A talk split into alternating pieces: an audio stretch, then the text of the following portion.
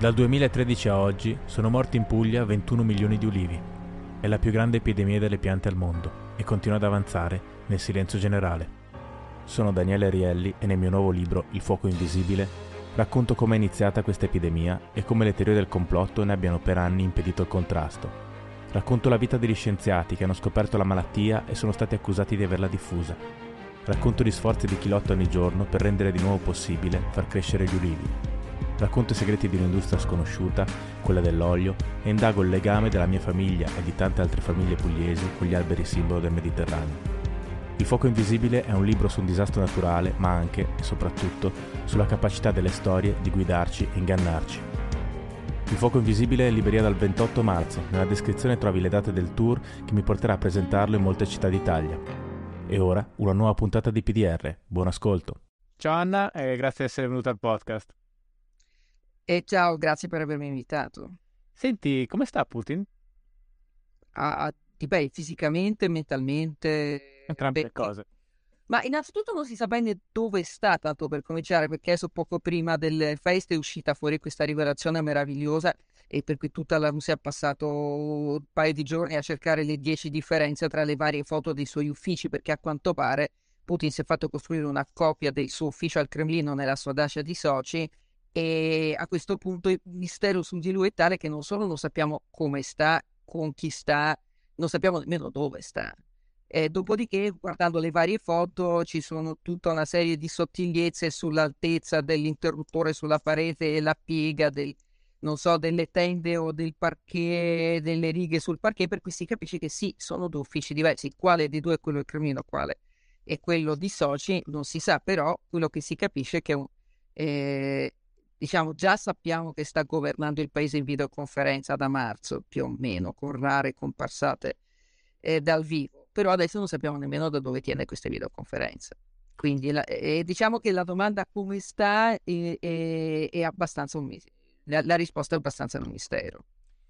Scrivevi appunto che ci sono, se ne parla molto perché c'è chi dice che potrebbe avere l'Alzheimer e poi c'è anche qualche mistero che riguarda um, i, suoi viaggi all'estero, non mi ricordo se era all'ONU, eccetera, questo fatto che non verrebbe dalle tazze per, per non lasciare tracce, come... come... Sì, no, allora, eh, più che altro si era parlato di Parkinson, ma prima si era parlato di un trauma alla schiena, prima si era, era parlato, cioè io ho avuto una persona piuttosto addentro alle faccende russe che un anno fa, guardandomi eh, negli occhi, mi giurava e spergiurava che io avevo un tumore al colon e che tutti lo sapevano, ma proprio tutti, e quindi la, la, la, realtà è che non lo sappiamo, quindi fare speculazioni sulla storia di Putin è totalmente inutile perché le diagnosi, diciamo, via, via TV purtroppo lasciano un po' il tempo che trovano. Uh, c'è sicuramente questa cosa che è stata notata nei viaggi all'estero quando li faceva, era che uh, aveva utilizzato una tazza sua invece di usare quella del,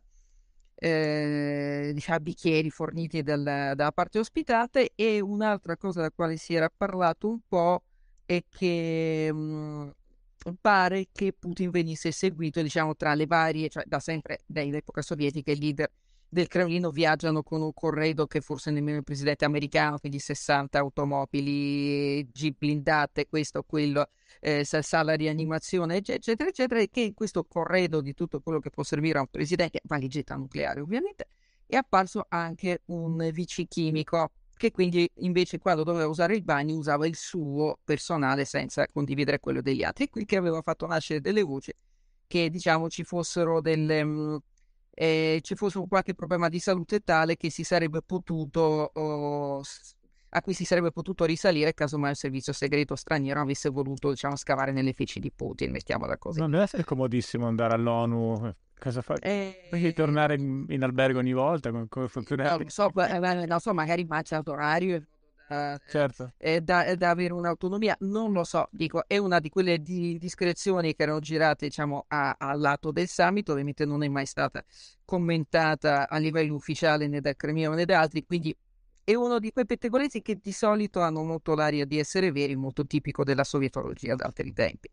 Però già questo appunto aveva puntato, ha fatto puntare un po' i pettegolezzi nella direzione del, del tumore al colon. Diciamo che quello che possiamo dire osservando Putin, e, e qui non stiamo giocando a, eh, ai dottori perché è sotto gli occhi di tutti è che Putin è, diciamo, molto più stanco e molto più, dire, molto più moscio di quello che era anche solo qualche anno fa, oltre al cambiamento dei tratti somatici, gonfiori, eccetera, e lì si è parlato tanto di Botox. Quanti ha adesso? Putin, Putin, in realtà è giovane, Putin ha 68 anni ed è 52.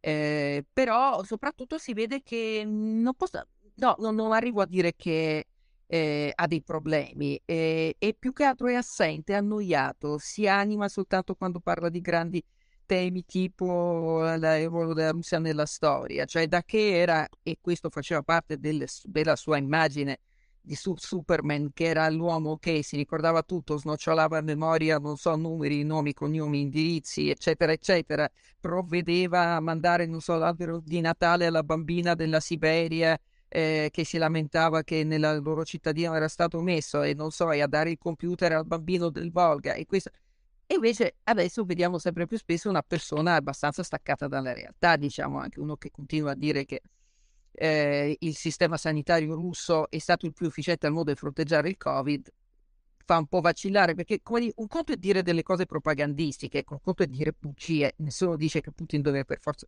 o chi per lui deve per forza dire la verità, è diverso. Però dire delle cose palesemente eh, eh, smentite dalla realtà di tutti i giorni questo un po', mh, mm, francamente, comincia a essere un po' preoccupante. Cioè, anche perché se lui pensa che il suo sistema sanitario è stato il più efficiente nel fronteggiare il Covid, ergo non fa nulla per migliorarlo.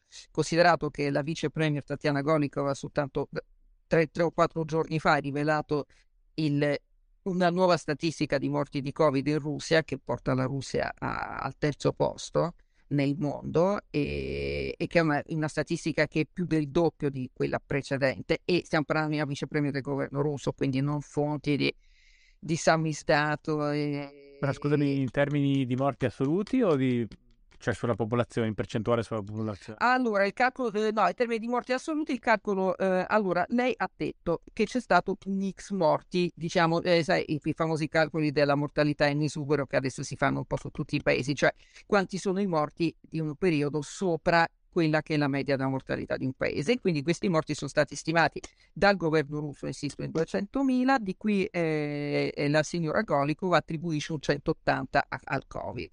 Quindi un 20.000 morti perché non so perché non sono riusciti a raggiungere l'ospedale perché l'ospedale era chiuso per Covid. Di varianza, di varianza statistica anche. Sì, diciamo di, non so, ambulanze irreperibili oppure stress derivato da Covid, eccetera, eccetera, 180 morti per Covid.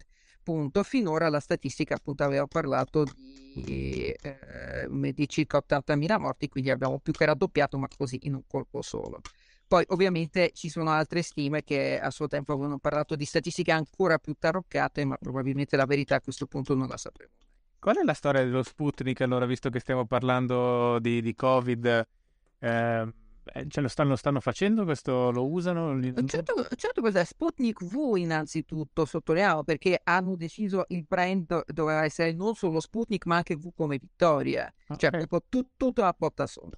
Eh, ah, pensavo fosse il numero non fosse 5. Lo, beh, ah, pensavo anch'io, invece poi è stato spiegato che proprio, hanno deciso di caricare in un marketing molto pesante, cioè di usare proprio tutto, tutto, insieme. Allora, innanzitutto i vaccini russi sono in realtà molti di più, perché ovviamente c'è stata anche una corsa a chi, a chi si eh, guadagnava il titolo del, del primo eh, vaccino russo. Quindi lo Sputnik del centro Gavale è stato il primo, ma ce ne sono altri che sono in varie fasi di test.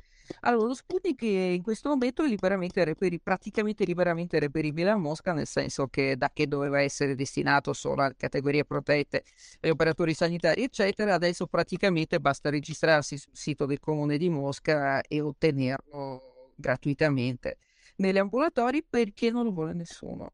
Secondo i sondaggi ufficiali, il 65% dei russi non vuole vaccinarsi con lo Sputnik. Nota che se tu gli chiedi, eh, questo ovviamente non lo fanno i sondaggi ufficiali, ma quelli dei media indipendenti, se si vaccinerebbero con un uh, vaccino occidentale, chissà come mai diventa... Eh, c'è un 20% in meno di negazionisti che vorrebbero subito vaccinarsi con, invece con un vaccino eh, sarebbe un vaccino classico, no? Cioè quindi con il patogeno depotenziato. È, sì, è un vaccino molto classico, tra l'altro le prime eh, testimonianze di chi l'ha fatto, pare che abbia pesantissimi effetti collaterali, nel senso che un vaccino eh, cioè, fa venire una sorta di mini Covid, cioè tutti quelli che conosco che l'hanno fatto, tranne una persona, mi hanno parlato di almeno un paio di giorni, ma proprio di febbre pesante, dolori, eccetera, eccetera. Quindi è proprio uno di quei vaccini classici, appunto, che ti fa venire, diciamo, ti fa attraversare una malattia in piccolo. Infatti, per il momento è sconsigliato agli over 60.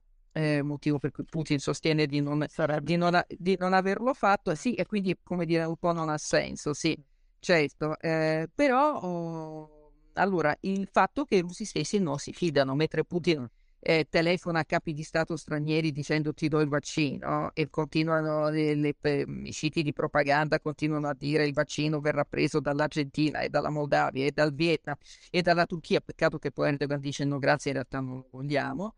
Eh, però mentre sta diventando un'arma della diplomazia russa come prima era stato il gas, nel senso che Putin cerca di propinarlo a tutti, e nello stesso tempo i russi non lo vogliono. E tra l'altro, cosa curiosa è che quando parli amici e parenti a Mosca, una delle prime domande, da voi è cominciato la vaccinazione? Sì, da noi hanno cominciato un po', pochino, però iniziato. Ma cosa fanno da voi? Il, il Pfizer o l'AstraZeneca? E tu scopri che a Mosca tutti stanno seguendo i vaccini occidentali, li conoscono per nome meglio di come li conosciamo noi e hanno letto tutte le recessioni, ti dicono eh, però quello si conserva a meno 80, sono ferratissimi perché appunto hanno molto chiara la percezione che il loro vaccino non è come il vaccino occidentale per un motivo molto banale. Mm, innanzitutto hanno molto presente l'arretratezza tecnologica russa rispetto all'Occidente e poi sanno benissimo che il vaccino è stato creato per, in buona parte per motivi diciamo propagandistici, ergo non è detto che funzioni. Questo è anche in qualche modo una risposta alla domanda come sta Putin Putin sta così, il 65% dei suoi eh, concittadini non si fidano del suo vaccino. Ma ehm, è stato fatto eh, totalmente russo o in collaborazione con i cinesi?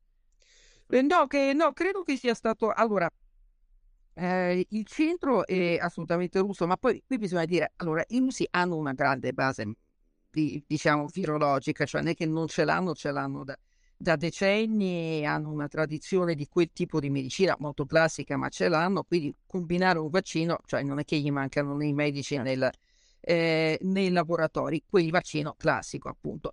Una, eh, se, se, i cinesi le hanno passato qualche, diciamo, qualche provetta di virus, questo non lo so, possibile, ma possibile anche no, perché i cinesi stavano facendo il loro vaccino e quindi la concorrenza c'è e è molto probabile che i russi invece abbiano approfittato della missione dei medici militari a Bergamo nel marzo quest- eh, dell'anno scorso ormai per, eh, per, mettere le mani su quelli che in quel momento erano come dire i virus più attuali, ecco i campioni di, del Covid-19 più, eh, più attuali in quel momento. Eh, questo, que- questo è estremamente possibile. D'altra parte, anche in questo non c'è nulla di male. Avevano sapendo che sarebbe arrivato anche da loro e infatti è arrivato il, il coronavirus è arrivato in Russia dall'Italia. Tutti, tutti i pazienti zero varie regioni, quasi tutti venivano da, soprattutto dalla Lombardia perché era gennaio, febbraio, stagione di settimane bianche e di saldi. E, e quindi che loro volessero prelevare questo virus per cominciare a, maneggiarlo, legittimo, ah, certo. legittimo. Ma ehm, mi ricordi cosa era successo appunto nella, fra Russia e Italia durante la prima ondata, il primo lockdown? Era, eh, mi ricordo c'è state anche delle minacce, mi sembra Jacopo, Jacopo alla stampa. E... Sì, sì, eh, no, allora... Come è andata la vicenda? Ma la vicenda era andata nel classico modo della propaganda russa, qui eh, bisogna che...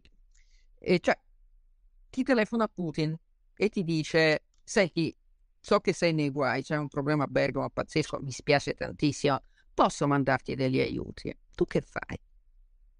Cioè, voglio dire, adesso senza parlare né male né bene di Giuseppe Conte, francamente anche una persona cioè, più, più esperta di relazioni internazionali sei obiettivamente una situazione di imbarazzo, no? Anche perché hai drammaticamente bisogno di aiuto, ti mancano i ventilatori, c'è gente che non, non riesce ad attaccare al ventilatore. Questo ti dice ti sto mandando ventilatori, mascherine, medici e quant'altro, tu dici, gra- tu dici grazie.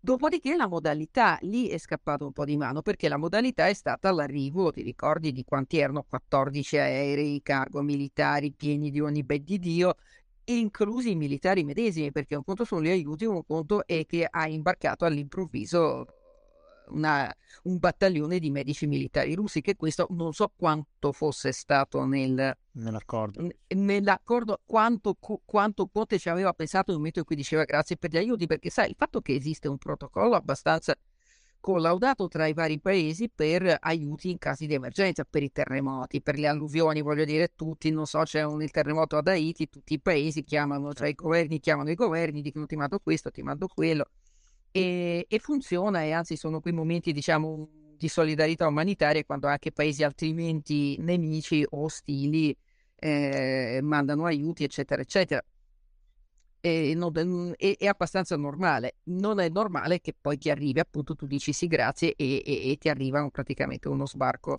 Eh, uno sbarco a Bergamo, delle, e, dei, anzi, uno sbarco a pratica di mare con poi questo percorso attraverso tutta l'Italia, che anche qui non si capisce. Forse, non lo so, forse non volevano farli atterrare a Chiedi Torre, per esempio, che è molto più strategica. Per esempio, non lo so qual è stato il.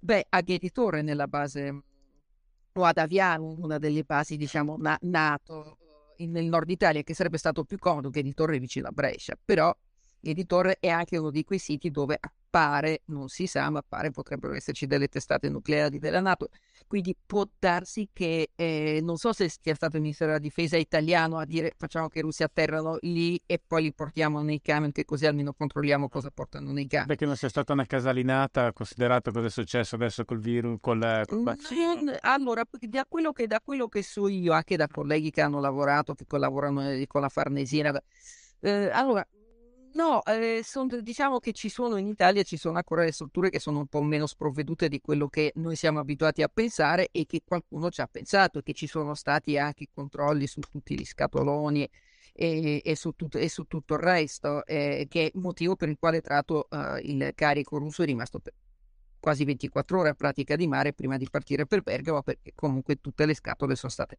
verificate e controllate, perché grazie per gli aiuti, però intanto guardiamo cosa c'è dentro, ma anche questo, anche questo è, è, normale. Per quanto riguarda il contenuto degli aiuti, perché Jacopo Jacoboni aveva poi scritto, citando una fonte anonima, che, eh, che gli aiuti dei russi erano sostanzialmente fuffa.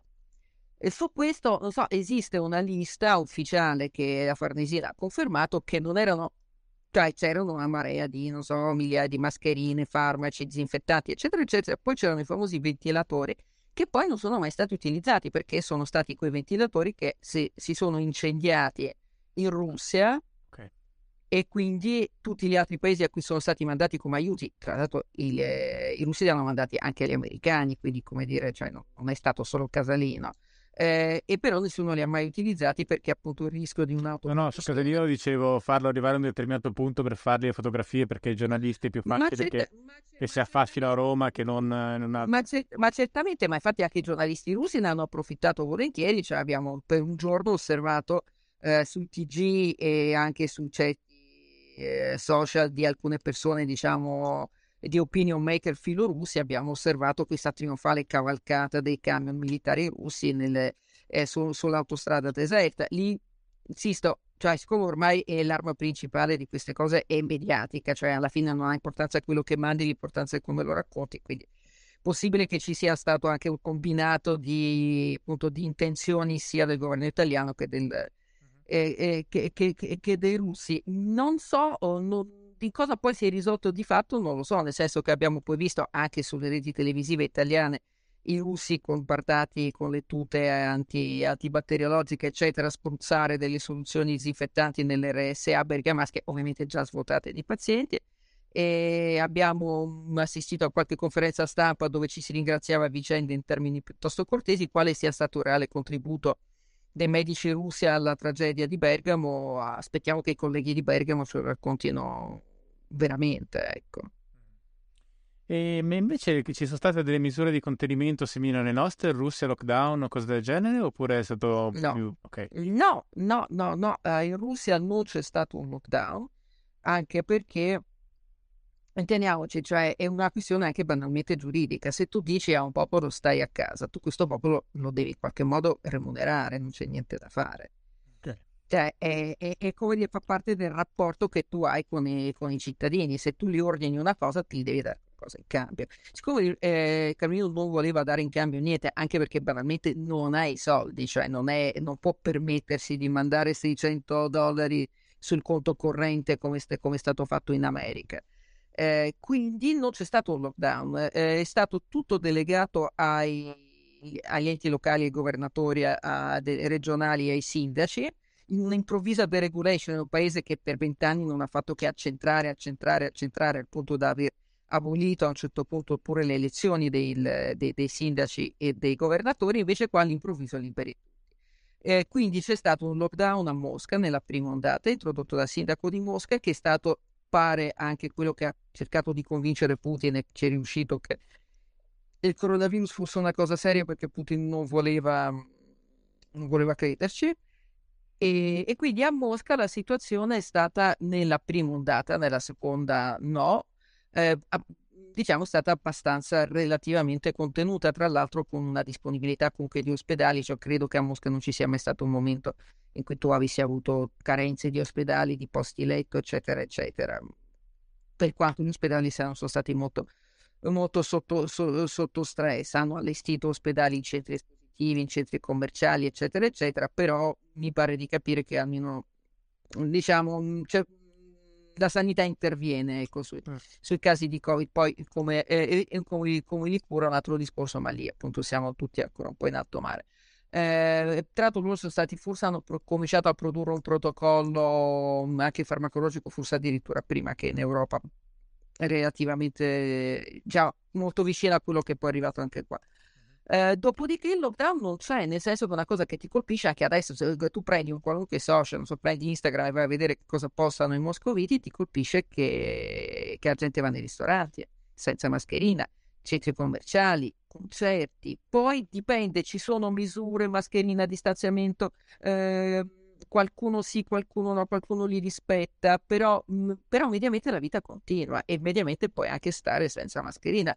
Se mi dicono che diciamo non, nei negozi, soprattutto i negozi alimentari, cortesemente non ti, ti, impediscono di entrare e ti offrono una mascherina se sei senza, ma per il resto è molto, è molto più libero, molto molto più libero e sicuramente non c'è un lockdown, ci sono stati, eh, hanno chiuso le scuole, hanno consigliato, consigliato anche quasi tra il consigliato e il costretto agli over 65 di non uscire di casa senza, senza, motivo. Sono stati introdotti in vari momenti anche delle misure tipo autocertificazioni con il QR code eh, per, per cui dovevi registrarti sul sito del comune, tipo una, una, una sorta di autocertificazione elettronica che ovviamente ha portato intasamenti pazzeschi a metropolitana perché il QR code può anche essere elettronico, però poi il poliziotto che lo scannerizza lo fa a mano e quindi si sono creati delle, delle code terrificanti. Scusami, secondo te è questo per, eh, perché Putin non crede particolarmente al coronavirus per una questione culturale o semplicemente che non ci sono i soldi e quindi non c'è l'alternativa? E...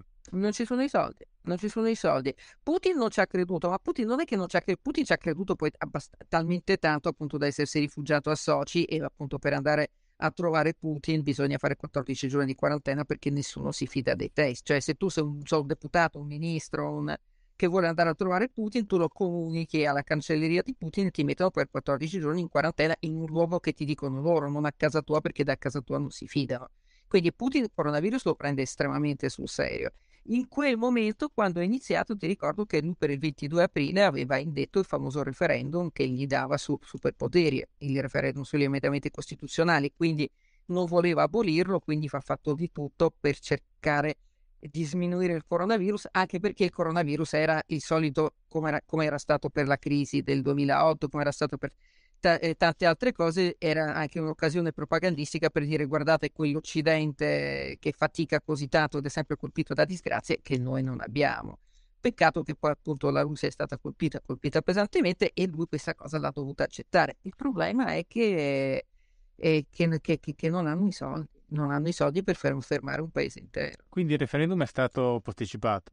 È stato posticipato, si è tenuto per una settimana dal 24 giugno al 1 luglio, tenendosi con delle modalità anche esilaranti perché sempre per via del coronavirus è stato tenuto sulle panchine dei giardinetti, nei carrelli dei supermercati, insomma i seggi si sono fatti un po' ovunque, infatti perfino, perfino i russi non l'hanno chiamato referendum perché sarebbe stato veramente un po' imbarazzante mm. e si, e si, si è chiamato votazione nazionale.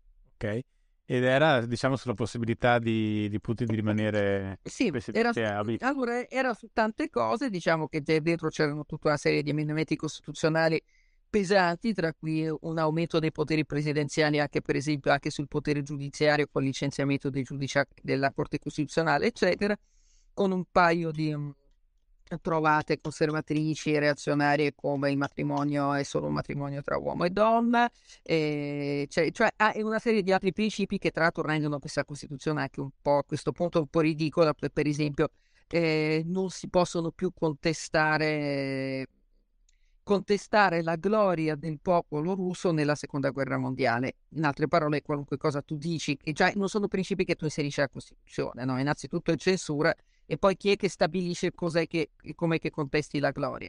Eh, però ovviamente il nocciolo della questione era questo, che il, eh, eh, i mandati di Putin vengono azzerati, quindi le quattro presidenze fatte finora torna vergine e nel 2024 può ricandidarsi come se non fosse stato in giro per, già per vent'anni. Anzi, Scusa, 24. La questione dei matrimoni, eh, cioè perché in Russia prima era, era legali i matrimoni? No, ovvia- ovviamente no, però è stato ritenuto che a scriverlo in Costituzione sarebbe stato meglio. Mm.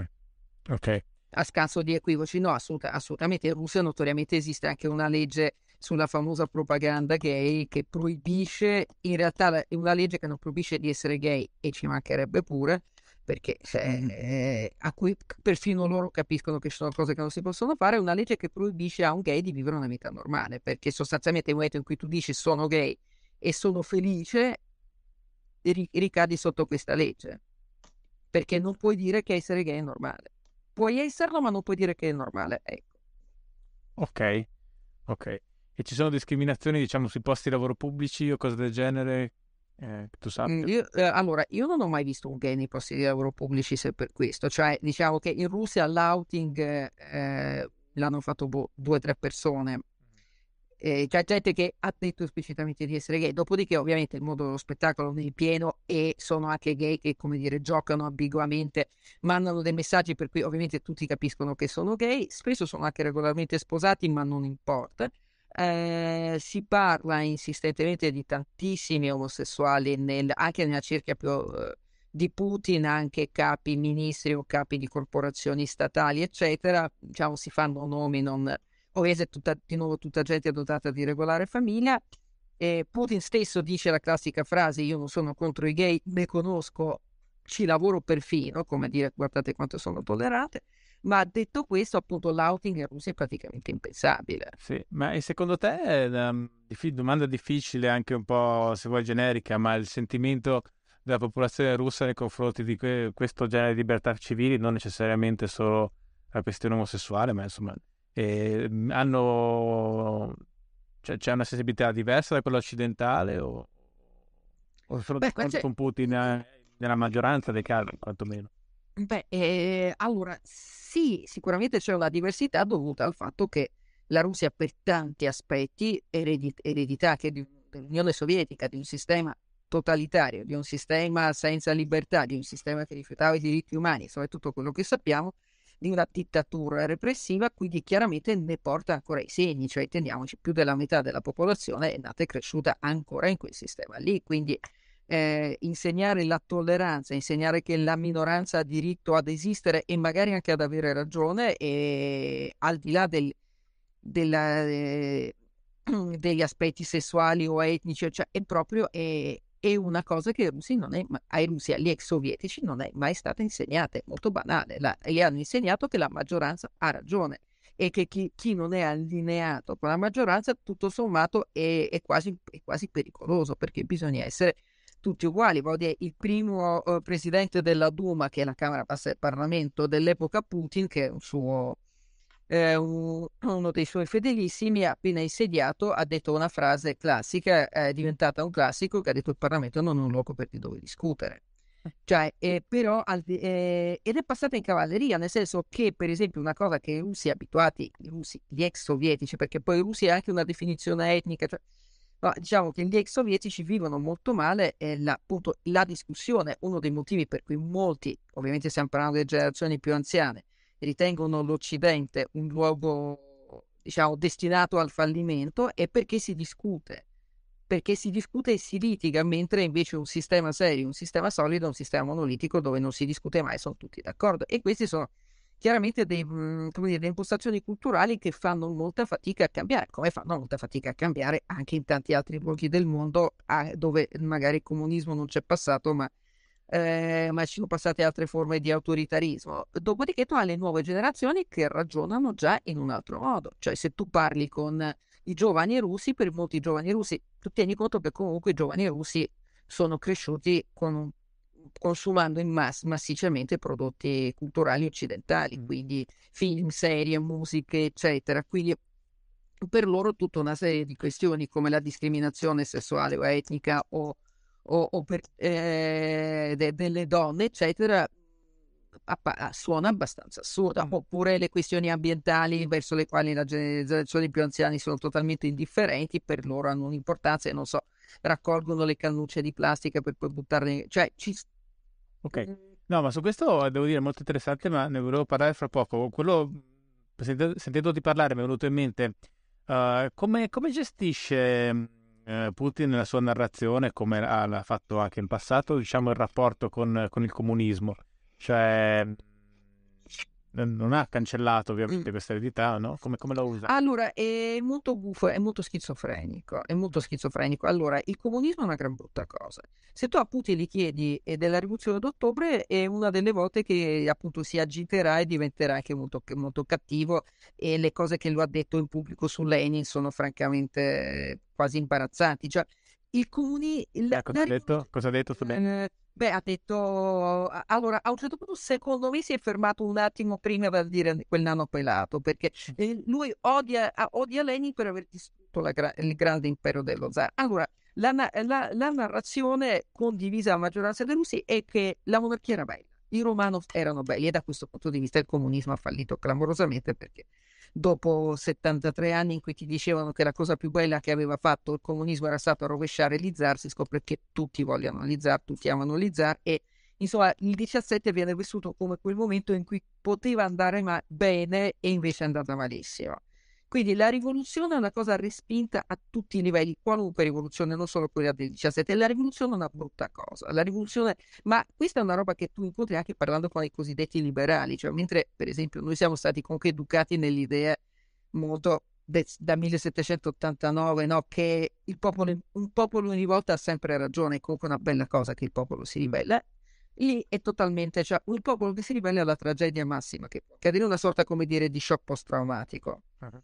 E il, po- il, il, popolo non ha ragione, non può avere ragione e la rivolta por- porta solo al caos, quindi meglio, meglio, un autoritarismo che non ci piace che il caos. Ecco, questa ovviamente è, è e la sindrome post-traumatica della fine, della fine, del sistema e della fine del, del paese. Credi che ci sia anche un paradigma culturale diverso fra Oriente e Occidente dal, sulla centralità dell'individuo rispetto al... Certamente, certamente, però attenzione, eh, sicuramente sì, però è molto difficile raccontarlo in questi termini perché la Russia ha dato anche abbastanza esempi di appartenere al paradigma molto più europeo, cioè possiamo molto più facilmente probabilmente parlare di questo paradigma nel caso dei regimi arabi o de, eh, dell'area cinese. La Russia, diciamo, è stato, è stato un po' un altro, una, un altro discorso anche culturalmente. Quindi sicuramente c'è questa cosa, però è pieno, eh, la Russia ti può dare anche tantissimi, la Russia e perfino l'Unione Sovietica e la Russia prima del 17 ti possono dare tantissimi esempi di pensatori e di persone che la pensavano esattamente al contrario, che cercavano di agire in senso, uh, in senso opposto. No, secondo me invece è proprio molto, è molto una tradizione ovviamente dell'Unione Sovietica ed è molto uno shock, eh, lo shock post-traumatico di quello, che è, di quello che è accaduto, cioè di un mondo che è finito, che gli è crollato addosso, che è una sindrome post-imperiale, ma non soltanto perché tieni conto che secondo me non siamo mai riusciti a raccontare fino in fondo di quanto di quanto sia stato uh, la fine del comunismo sia stata uno shock, anche per chi la desiderava, anche per chi non la rimpiange. Cioè, Putin, per esempio, un classico esempio, secondo me la forza di Putin per vent'anni è stata esattamente quella che lui, tutta la sua schizofrenia, era una schizofrenia che lui condivideva pienamente con la maggior parte dei suoi, dei suoi concittadini. Cioè, il comunismo era brutto, il comunismo non ci aveva mai dato da mangiare abbastanza, non ci aveva fatti viaggiare, non c'era fatto guadagnare i soldi, dovevi fare le code, il comunismo era orrendo, cioè nessuno ti rimpiange il comunismo come sistema e tu prova a parlare ai russi della proprietà, de, dell'abolizione della proprietà privata che ti cavano gli occhi. Quindi su questo, come dire, l'ideologia comunista è stata respinta, archiviata e, e non se ne parla proprio, tranne vabbè, qualche, qualche anarchico radical chic, ma eh, però ah, c'è una grande nostalgia dell'Unione Sovietica e Putin riesce incredibilmente a conciliare tutte queste cose. Cioè Putin ha creato un Pantheon dove Gagarin e Nicola II convivono felicemente. Ok. E... Il comune denominatore sarebbe la grandezza russa. Alla, fi- alla, fine è una cosa imperialista nazionalista, se preferisci. Quindi l'Unione Sovietica, cioè Putin è quello che ti dice che è la, l'ha detto lui, perché come al solito se tu vuoi sapere cosa pensa Putin, la cosa migliore è ascoltare Putin, perché prima o poi finisce per dirti tutto a lui. E... No, seriamente. No, ci credo. E, e, cioè, invece di stare lì a guardare come sta stringendo la, l'occhio sinistro e come ci sta girando la penna mentre viene... Cioè, lui ti, ti, ti spiattella tutto lui, perché, per, perché lui alla fine paradossalmente è uno molto sincero. Uh, forse forse perché ci sono delle cose che, come dire, gli premono talmente tanto che non riesce a essere particolarmente bugia. Cioè, sì, ti può dire una bugia su chi ha avvelenato Navalny, quello come dire, fa parte del suo lavoro. Ma sulle cose che lo muovono, secondo me, molto sincero. Appunto, lui è stato quello che ha detto che la fine dell'Unione Sovietica è stata la più grande catastrofe geopolitica del XX secolo. Semmai tu dici la nascita dell'Unione Sovietica non la fine. Però, vabbè, per lui è stata eh, e questa è una cosa che lui condivide con i suoi concittadini che appunto vivono in questa schizofrenia imperiale, ma che vivono anche... Cioè tu tieni conto che è cambiato tutto, è cambiato il, eh, sono cambiati i valori, i rapporti familiari, i rapporti sul lavoro, il rapporto della gente, della gente con i soldi, perché nell'Unione Sovietica i soldi non erano importanti, nel senso che erano carta straccia. Cioè tu potevi anche guadagnare tanto, ma non sapevi come spenderli, quindi valeva molto più del denaro valeva la tua posizione sociale che ti permetteva di avere accesso a dei beni, quindi o per privilegio o perché eri uh, vicino, non so, al mercato nero, per qualunque altro motivo, però come dire, c'erano tutta una serie di cose che sono cambiate, tutto è cambiato il rapporto con il sesso, che, non, che diciamo ufficialmente non esisteva, cioè i bambini nascevano come non lo sapeva più o meno nessuno, cioè è cambiato il, appunto, il ruolo il, il, de, eh, nelle coppie, cioè è, è cambiato tutto, cioè è arrivata una tale quantità di novità, di informazioni nuove, di mestieri nuovi, cioè basta fare una piccola lista, cioè tu nel 91 avevi bisogno di banche perché non c'erano banche, avevi bisogno di pubblicità perché la pubblicità non c'era, c'era la propaganda che però è un'altra roba, avevi bisogno di avvocati perché fino a quel momento gli avvocati in Unione Sovietica erano pochissimi e francamente era considerato anche un po' un mestiere da sfigati perché non essendoci né eh, proprietà privata né aziende né niente, cioè sì avevi dei divorzisti e un po' di penalisti ma niente di che e non c'era finanza, non, c'era, eh, non c'erano tecnologie, cioè non c'era una quantità, cioè se tu fai la lista di tutto quello, oppure c'era come c'erano i giornalisti, ma, ma erano giornalisti propagandisti, bisognava inventare da capo i media. Certo. Eh, cioè, mh, era tutto e che è stata una, una, rivoluzione avvincente come tutte le rivoluzioni, che ha, ha generato degli shock pazzeschi. Cioè, io conosco tante persone che hanno avuto che hanno avuto successo, che non è che hanno passato la fame, sono persone che stanno bene, che vivono sicuramente molto meglio di come vivevano all'epoca sovietica, eppure molte di loro hanno, si portano dentro questa sensazione di fallimento perché a un certo punto hanno dovuto completamente prendere e reinventarsi, cioè tu eri uno solo dottore in, in scienze e matematiche con il tuo prestigio, le tue prospettive, eccetera, eccetera, e poi sei diventato un imprenditore con delle vivendo dieci volte meglio di quanto avresti potuto vivere anche facendo tutto il percorso che ti avrebbe portato dentro l'Accademia delle Scienze a farti diventare un privilegiato e un direttore di istituto, eccetera. Eh, per, con una libertà e con, una, eh, eh, diciamo, con dei consumi, con delle opportunità per te e per i tuoi figli incomparabili, però hai smesso di essere quello che tu volevi essere per tutta la vita, quello che il prestigio di una e una società ti aveva detto che era prestigioso essere un dottore in scienze e matematiche, invece sei diventato, non so, il miglior venditore di automobili eh, della Russia, Boris ah, Berezovsky, peccato per farti un esempio, no? che è diventato il più potente oligarca di, dell'epoca yelsiniana, che però perfino lui, che è stato un uomo di grandissimo successo, però la sua carriera precedente era andata a rotoli non so. Ok, quindi Capi- diciamo un po' una nostalgia dell'apparato e del valore sociale, dell'onore che è una appartenenza portata. Uh, sì, anche, però allora è nostalgia di sicurezza, perché tu magari avevi meno opportunità, però non potevi salire, però più in basso di X non potevi cadere, perché comunque so qualcosa un lavoretto, una case, un angolo dove dormire o qualcosa dove mangiare e un, e un letto d'ospedale dove morire te lo davano. Eh, quindi non dovevi preoccuparti delle scelte. Attenzione, questo è un altro disagio psicologico che sottovalutiamo spesso. Per esempio, lo shock della pubblicità, lo shock dei negozi pieni, perché tutti sappiamo lo shock dei negozi vuoti di cui i sovietici giustamente si sono lamentati. Nel momento in cui sono arrivati i negozi pieni, dovevi scegliere, dovevi... perché una volta tutti... No, no, io del costo della scelta ne parlo sempre, è un costo che mhmm, pago volentieri, ma è un costo totalmente nascosto dalla nostra vita, assolutamente. Beh, però ti, ti devi capire, devi avere anche gli strumenti per gestirla, cioè era gente che ti diceva, non so, che mandava i figli a fare la spesa perché diceva prendi il latte, prendi il pane, prendi il burro, perché c'era il pane, il latte e il burro, non c'erano vari, variazioni di marchi, non so, contenuto di grassi senza glutine e, e c'è in sconto. E, infatti spesso, per esempio, un'indicazione dicevo ho preso so, lo sfilatino da 22 copechi, perché i prezzi erano sempre uguali. I prezzi erano uguali da 30 anni, 40 anni, 50 anni, cioè tu definivi un prodotto dal suo prezzo perché non cambiava quasi mai.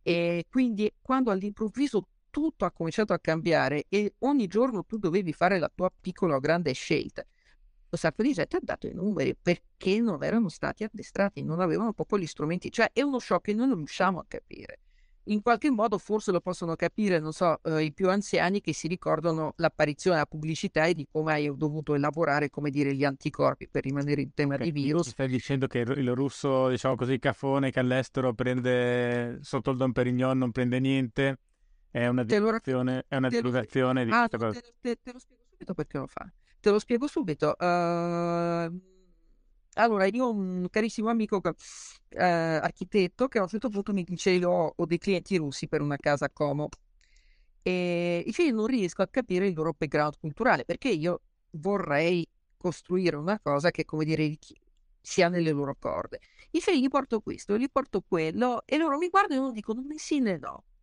Eh, io gli dico, non so, ho messo le mani su un meraviglioso tessuto di tappezzeria fa- favoloso che viene prodotto, non so, in 20 metri l'anno in una fabbrica del Veneto esistente dal 1400. Sono riuscito a trovare degli scampoli a metà prezzo e il prezzo non ti dico qual è perché è comunque vertiginoso anche a metà. E se loro mi guardano, come dire, senza dire di non né no. Dice, dammi una chiave culturale. La chiave culturale è molto semplice. Questi non sanno cosa dire perché il loro background culturale e il loro background estetico soprattutto, tu tieni conto che appunto era gente che non so, se mi ricordo, eh, credo che lavorassero nel settore del gas, che forse non erano nemmeno di Mosca, quindi probabilmente erano cresciuti in so, qualche città siberiana sperduta nel, nel nulla con, con, le ciminiere e le case prefabbricate tutto, tutto uguali. Quindi il loro background culturale, cioè, non esisteva ancora. I soldi in questa situazione più... Pensa, pensa che è scalata dalla... dalla... Beh, pazzesco, dalla... e, cioè una decompressione che tu, tu, francamente ti fanno quasi pena, capisci? Cioè questa gente che prima arriva a Mosca ed è già totalmente mm. nel pallone, dopodiché appunto arriva so, a Londra, a Parigi, a Como, dove deve inserirsi peraltro in un sistema molto, no? come, come, sono spesso le cose in Italia, già molto strutturato, molto se, ehm, sedimentato con delle tradizioni locali, delle micro tradizioni dove già, già per un italiano è faticoso entrare se tu non sei di quelle parti, figurati arrivano questi. E per loro l'unica, uh, eh, l'unico faro diventano i soldi, perché non sapendo cosa fare, mm. non sapendo come orientarsi, eh, ti dicono facciamo prendiamo la cosa più costosa oppure la cosa più famosa di Don Perignon perché ne hanno letto, perché ne hanno parlato i film, perché vedi, non so, le pubblicità nei, nelle riviste delle compa- mh, compagnie aeree, è, è, è normale, è una, è una, scalata molto rapida e come tutti, diciamo, i nuovi arrivati, i nuovi arricchiti scommettono sui soldi. Già i loro figli si, li trovi fastidiosamente ferrati su tutti i treni possibili e immaginabili, peggio, pe, pe, peggio di qualunque, qualunque autoctono, è gente che ti, ti sbuffa perché, ahimè, non so perché stai indossando un ray che è della collezione dell'anno scorso. E non...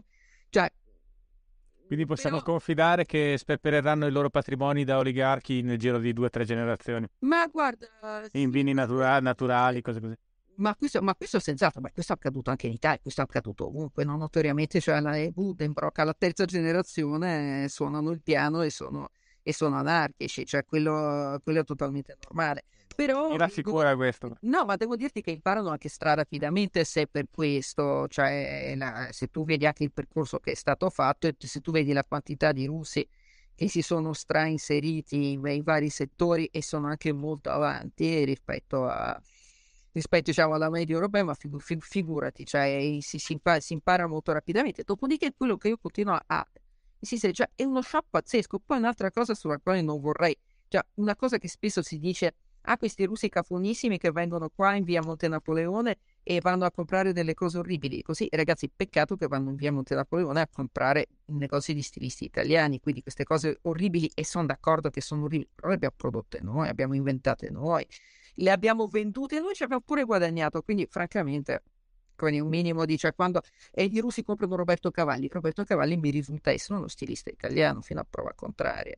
E quindi non, come dire, sì, esiste e in Italia esiste anche Roberto Cavalli, non solo Giorgio Armani. E pazienza, si arriverà.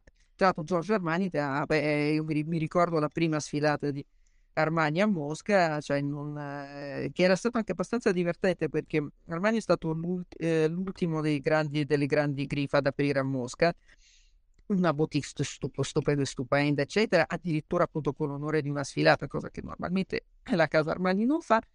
E arriva ovviamente tutta la mosca che conta e si sono già tutti vestiti Armani. Cioè ha- hanno già perfettamente contezza di quello che è la collezione, di quello che è lo stile, di come si abbina, di cosa... Cioè eh, sono molto contenti che non c'è bisogno di andare sempre a Milano a comprare Armani, ma sanno benissimo chi è, probabilmente molto meglio di tanti cronisti italiani venuti, venuti a seguire questo evento. No, certo, sul non voglio difendere gli stilisti, mh, non per altro, ma perché non è un mondo che conosco particolarmente, eh, ma c'è da dire che ovviamente ognuno va dove, dove il mercato, dove il mercato c'è, nel senso che oggi se tu vai in una qualsiasi delle vie della, della moda in Occidente sono principalmente arabi eh, o cinesi o russi. Perché fa parte, perché fa parte di nuovo della sindrome dei nuovi arrivati, perché se tu sei un italiano, un inglese, un francese, tu conosci benissimo tutto, conosci eh, le i piccoli atelier, conosci i sarti, conosci i piccoli artigiani che fanno, non so se tu vai a Londra, è pieno di negozi che fanno, non so, guanti dal 1403 e de- il numero di 10 paia all'anno, no? Eh, e quindi se tu sei un locale, tu sai benissimo cosa è figo, cosa è ricercato e come ci si riconosce. Se tu vieni da fuori e se tu sei arrivato ieri, sei sceso dal cammello, sei salito dalla Siberia, eccetera, eccetera, è chiaro che tu fai riferimento a quello che sono i, i marchi più famosi, a quello che costa di più. Ti posso raccontare un'altra storiella drammatica, di, anzi tragicomica, di allora, giro di, di oligarchi. eh. Oligarchi russi veri, non finti, non quelli che ve- vengono chiamati oligarchi negli alberghi di Rimini eh, albergo, no, scusa, ristorante tipo due stelle Michelin prenotato due anni prima, eccetera, in Francia, eh, una provincia francese. Allora ci mettiamo tutti lì, ordiniamo varie cose, arriva il sommelier, dice cosa avete ordinato, vi consiglio un vino, e diciamo cosa abbiamo ordinato, lui consiglia un vino e sul ta- tavolo scende un silenzio drammatico. Allora, mi accorgo che, che c'è qualcosa veramente, so che bisogna dire, dico ragazzi, che succede? Dice, ah, non ci ha suggerito il vino più costoso, ci sta prendendo per dei pezzenti. E tu capisci che questa è la classica logica dei pezzenti. Tieni conto che metà dei presenti avevano fatto il corso sommelier a Mosca perché a un certo punto negli anni zero era molto di moda e soprattutto le signore facevano questo, questo corso di sommelier per riconoscere i vini, eccetera. E alla fine loro si hanno ordinato il vino più costoso perché renditi conto della profondità del complesso. Certo, Cioè, erano comunque ta- capissero abbastanza Erano vi- talmente complessati da avere paura di apparire pezzenti agli occhi di un maître d'hôtel di una provincia francese, che tutto sommato, per quanto del sommelier, scu- che per quanto poteva essere, potesse essere blasonato, era comunque, diciamo, un- era, era un dipendente di un ristorante. Eppure lo- cioè, c'è questa sensazione in molte di queste persone di dire adesso arriverà qualcuno, ci sgama e ci butta fuori. eh. Eh, e, e, e, è presente, è palpabile. Guarda, c'è, una, c'è un bellissimo romanzo che è stato pubblicato in Italia purtroppo passato totalmente inosservato perché secondo me alla Feltrinelli non hanno capito bene cosa stavano comprando, l'avranno preso a Francoforte in un pacchetto di, di dieci altri diritti e che si chiama Vicino allo Zero e che è scritto da un tale Natan Dubovitsky che, eh, che, è il pseudonimo di, di Vladislav Surkov, cioè lo spin doctor di Putin. Okay. Eh, eh, che è un personaggio politicamente estremamente diciamo controverso e dire poco, scrive bene niente da fare. Poi c'è anche la persona che non scrive lui, che per lui li scrive Victor Yerofev, può darsi, secondo me li scrive lui, perché non ha senso mettere in piedi tutto l'ambaradan con un alias finto per poi non scriverli tu. E, e, e, questo è il suo primo romanzo che appunto la Feltrinelli ha pubblicato secondo me senza sapere minimamente da chi fosse scritto in realtà perché non c'è stata alcun tipo di campagna promozionale e tu pensa come si potrebbe promuovere un, romanzo che dice è stato scritto dal tipo che ha suggerito a Putin di fare la guerra in Cecenia e tante altre... Nell'editoria italiana di oggi non sarebbe neanche facilissimo da pubblicare, guarda. ma comunque... No, beh, ma infatti mi è dispiaciuto perché io tra l'altro l'avevo scritto sul foglio quando era uscito, quindi cioè, bastava contattarmi, gli, inventa- gli inventavo due recensioni, insomma almeno si vendeva qualche copia, invece credo che sia passato totalmente... Comunque il libro è bello e il libro è molto... ovviamente tutti l'hanno letto, sia cercando dire certo. quelle, quelle sovrascrittura nel palinsesto di, eh, di cosa facesse sul COF. E il protagonista di questo, di questo romanzo è una sorta di spin doctor, anche lui, insomma, un scaltrissimo PR di governatori politici vari. E a un certo punto c'è un passaggio meraviglioso dove lui racconta ricorda la sua infanzia. Il uomo ovviamente strafico, vive a Mosca in un super appartamento con super gadget, con la Mercedes, con tutto quanto. E a un certo punto lui ricorda di come lui eh, della sua infanzia, appunto, in un palazzone prefabbricato, in un bilocale eh, di questo palazzone prefabbricato dove lui eh, aveva so, due camicie, una che si metteva per andare a scuola e l'altra, un po' come Tom Sawyer, no? che aveva l'altro vestito e dalla finestra eh, si vedeva una fabbrica, un cementificio, qualche cosa dove lui sarebbe andato a lavorare quando cre- eh, una volta adulto perché tutti gli abitanti di quel posto andavano a lavorare in quel cementificio, anzi quel posto, quella città era stato costruito intorno al cementificio, certo. cioè esisteva solo in funzione del cementificio e, e lui ti raccontava appunto di questa paura che lo attanagliava in certi momenti terrificante, dire adesso mi sveglio e sono ancora lì in questo stanzino eh, so, largo un metro, con la finestra che dà sul cementificio, devo andare a scuola, l'altra camicia appesa sul, sulla, su, mm, su, sulla spalliera della sedia e devo andare a scuola e so che dopo aver finito la scuola vanno nel cementificio. Ed è questo l'incubo che li perseguita. Certo. Cioè, quando tu vedi... Cioè, nel senso, quando... queste città artificiali sono alcune delle cose più brutte ma, fa, uh, ma, certa, ma, certamente, però tu, quando tu vedi un russo che è un kazako, eh, eh, chi per lui che corre per via, per via Monte Napoleone pieno di pacchi. Cioè, io quello che ho sempre notato che molte signore eh, diciamo, che parlano russo in quadrilatero della moda a Milano non sono mai contente. Cioè, non so, io vado nei negozi più cheap del mondo, però per me è divertente. Cioè, io vado con le amiche, siamo lì a discutere se quella maglietta da 3 euro in saldo. Cioè, è un, mo- un momento di divertimento. Per loro è uno sbarco in Normandia, cioè hanno sempre queste facce serissime, il telefono col quale stanno contattando l'amica dicendo ma tu dove sei perché io qua nel frattempo ho messo da parte quella, che, quello stivale e già è un lavoro, non è una, eh, no, appunto non è uno svago. E, ehm, diciamo una fase precedente del, com- del consumismo, ma... Esatto. Ma eh, e da dove vengono questi soldi? Cioè gli oligarchi però, io ho una categoria che non ho mai capito bene, nel senso, innanzitutto come fanno a convivere col potere, che tipo di relazioni ci sono, e due, in genere, cosa sono risorse naturali, cioè ex privatizzazione. Ok, allora proviamo a scorporare le, uh, le domande, perché innanzitutto gli oligarchi uh, sono un termine che appunto che è uscito fuori a un certo punto con Yeltsin che cercava di definire non tutti gli imprenditori, ma gli imprenditori che appunto stavano eh, comprando il potere. Diciamo che la, fase, la prima fase di Yeltsin era un po' il tentativo di alcuni maniati di comprare il potere. La fase successiva è stata tutta come convertire il potere in soldi. Quindi gli oligarchi di oggi, gli oligarchi di, degli anni 90 sono, non sono come lista di Forbes, no? dei più ricchi sono completamente diversi, ma è completamente cambiato il loro modo di estrarre questo, questo profitto. Allora, tutta l'accumulazione primigenia del comunismo, del post-comunismo, è tutta nata divers- eh, nella forbice tra il prezzo statale e il prezzo al mercato. Fine. E tutto è stato tirato fuori da lì. Tu avevi un sistema pia- ancora pianificato in decomposizione, eh, dove lo Stato gestiva le risorse e le risorse avevano un prezzo che normalmente era irrisorio e poi c'era la possibilità di venderla al libero mercato che si stava aprendo all'estero all'interno del paese. Tutti i grandi patrimoni sono stati fatti in questa forbice che ovviamente implica corruzione. Eh, era petrolio ma erano anche tante altre cose.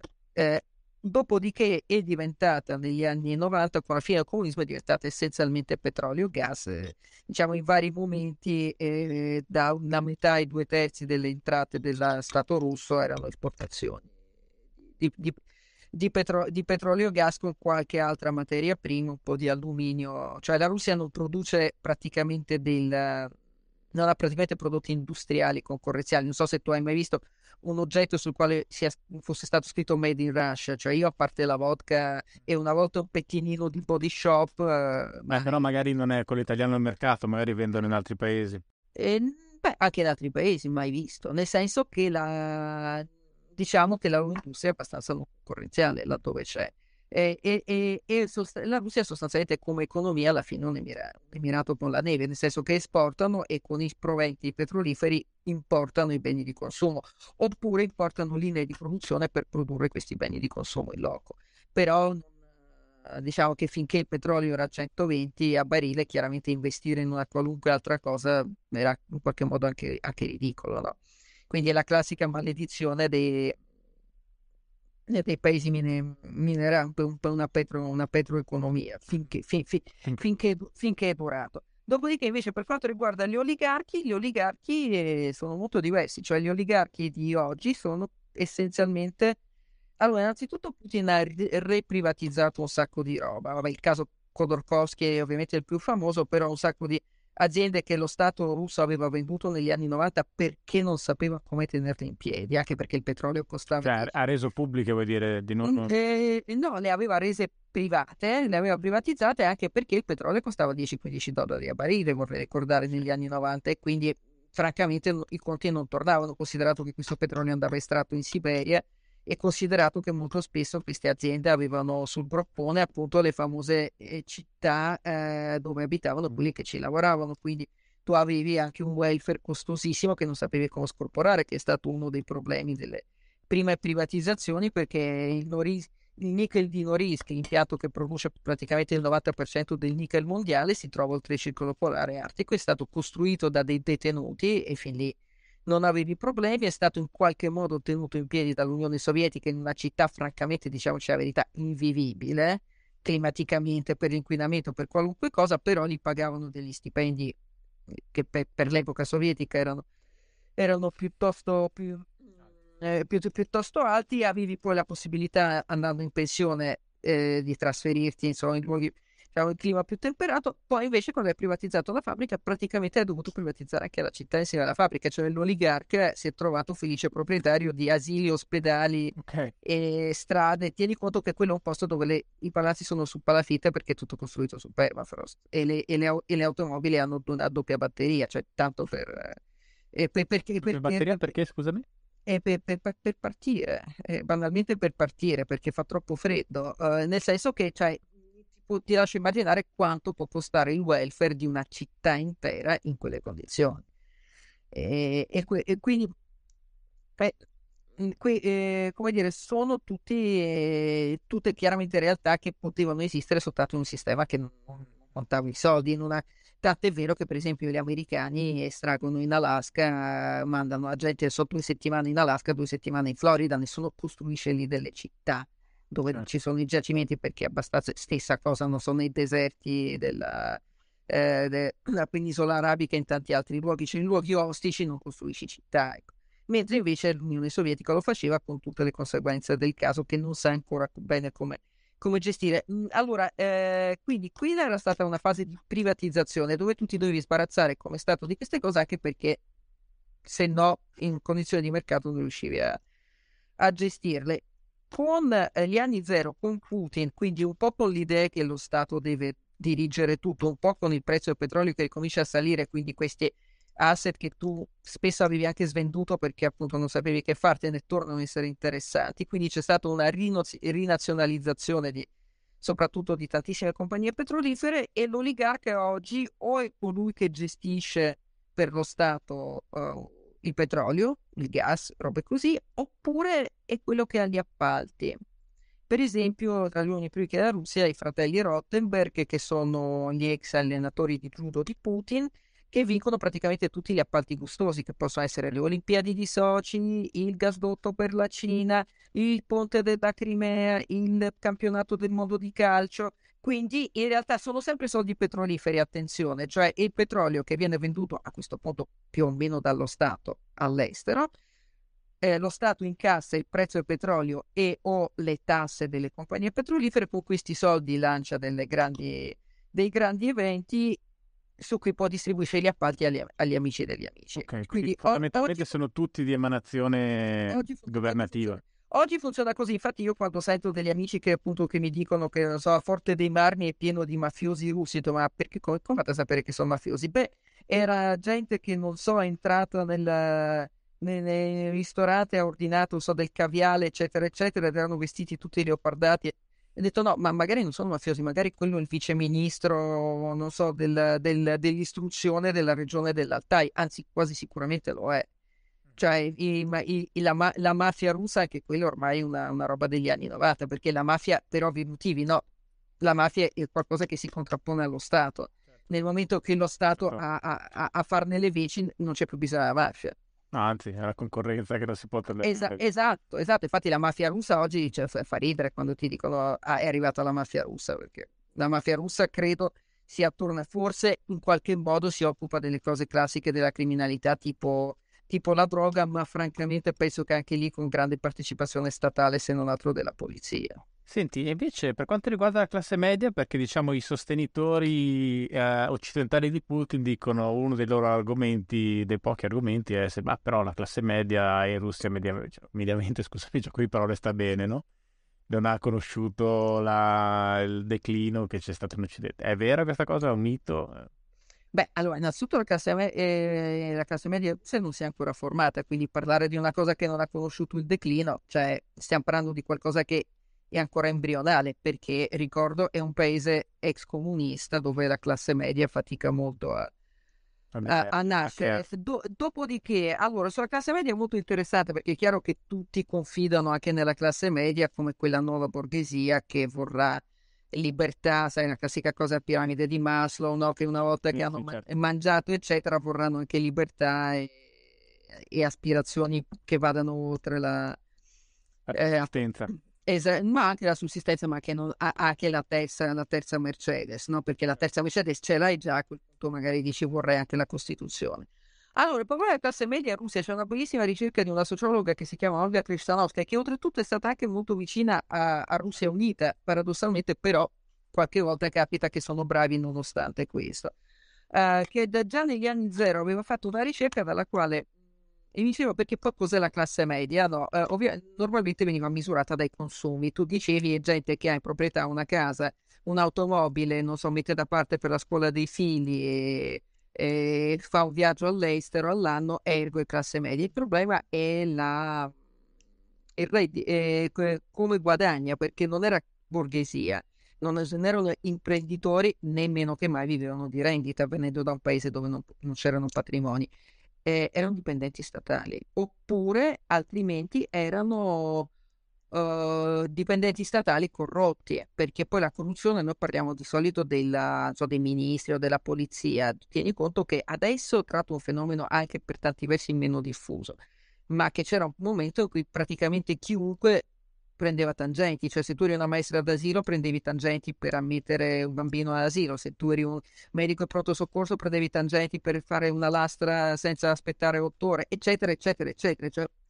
tutto, tutti quelli che avevano con in gestione un qualcosa di minimo lo sfruttavano in questo modo, quindi c'era come dire una sorta di corruzione diffusa, capillare che che era di tutti, quindi è una classe media che, che dipende dallo Stato in buona parte e che quindi eh, ha delle idee, ha dei consumi da borghesia, ma non delle idee da borghesia, perché ti direbbe un marxista no, l'esistenza condiziona la coscienza. Do- ma poi è un grosso incentivo diciamo a mantenere lo Stato com'è.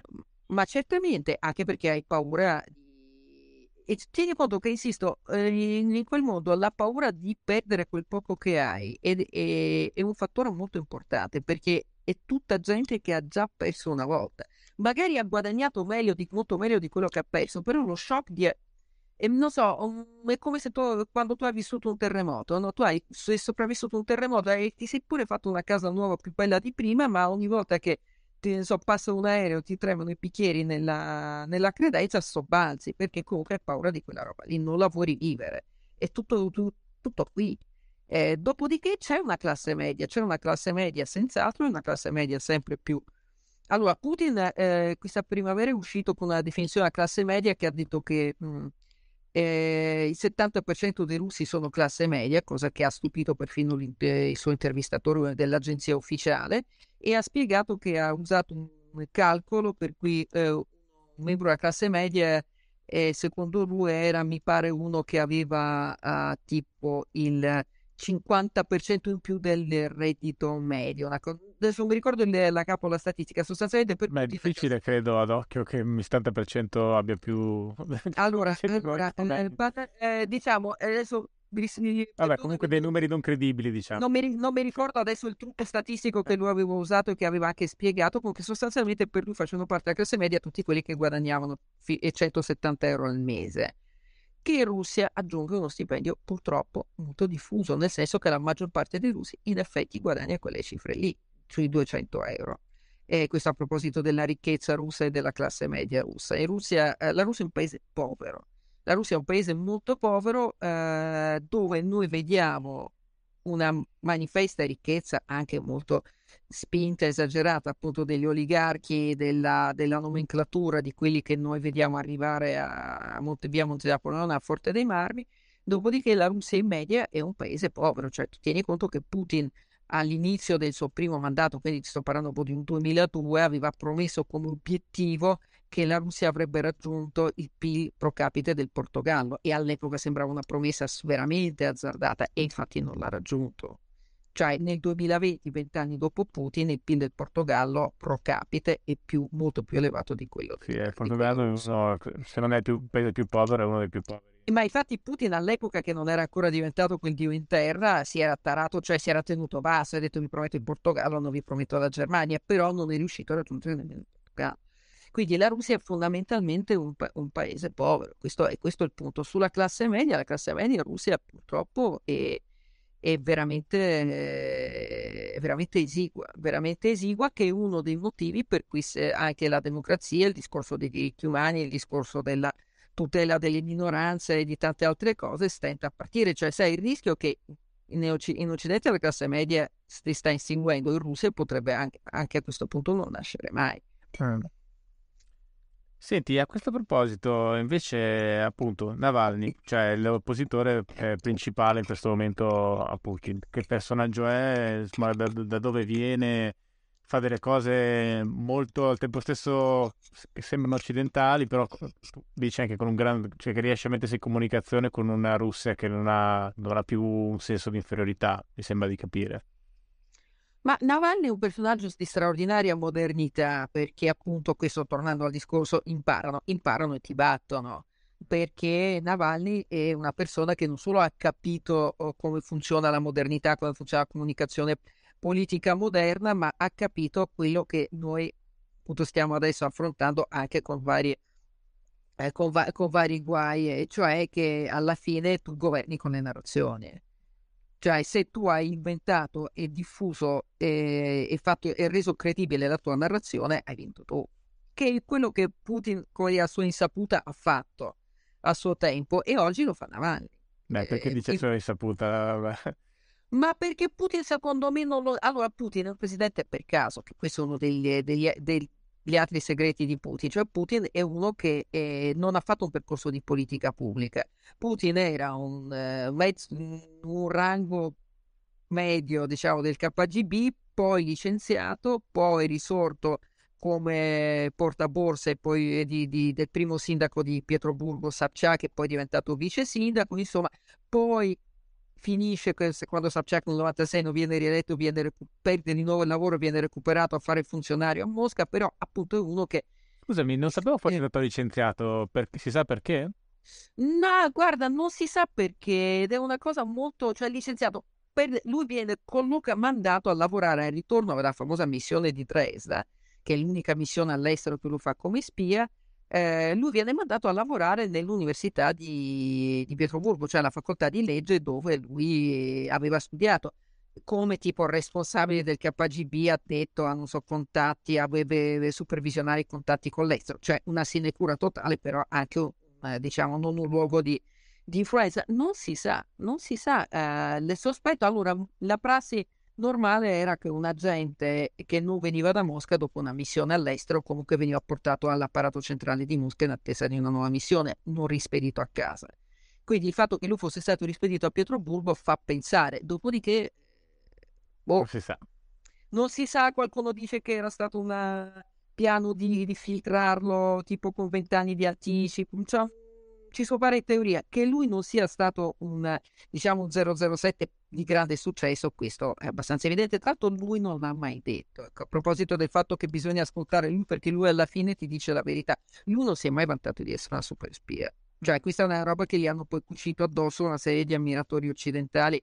Secondo me gliel'hanno cucito addosso anche gratis perché gli piaceva giocare a 007. Putin non, non si è mai vantato di essere un, appunto un grande spione. Eh, dopodiché... Eh, è interessante, ci sono quasi sempre nelle storie di dittatori originali, cioè diciamo non ereditari, certo. dei momenti di, no, di successo profondo che poi forse è quello che gli permette anche di legarsi in maniera psicologicamente forte con, con, una parte della popolazione, poi dopo di capire i meccanismi mentali. Ma non c'è dubbio, non c'è dubbio, i dittatori non vengono mai calati da Marte, che è quella cosa che poi spesso non si capisce nelle democrazie, cioè i dittatori nascono sempre da un consenso, che poi loro questo consenso lo gestiscono in modo tale che quando sparisce non hai più modo di, di revocarlo, questo sì, e infatti tutti i dittatori poi iniziano a volendo le elezioni, introducendo la censura, cioè facendo di tutto per cui quando il consenso finisce non hai più modo di, di farlo sapere a nessuno.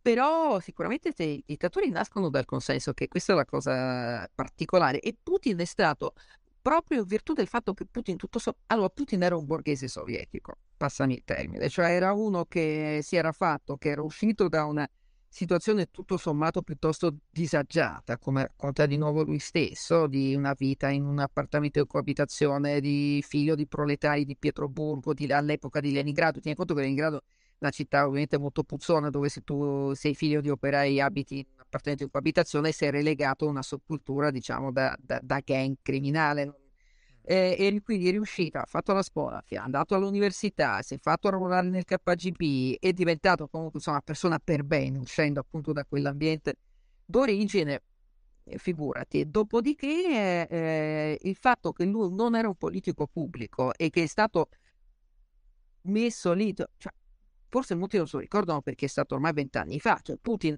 viene messo a capo del, cap- del KGB, dell'ex KGB, dell'FSB da Yeltsin già negli ultimi anni 90 in un momento di faide totali con i nemici di Yeltsin e tutta una roba di intercettazioni, filmini, porno contro gli avversari, eccetera, eccetera. Quindi anche a fare un po' presidiare un lavoro sporco, diciamoci la verità.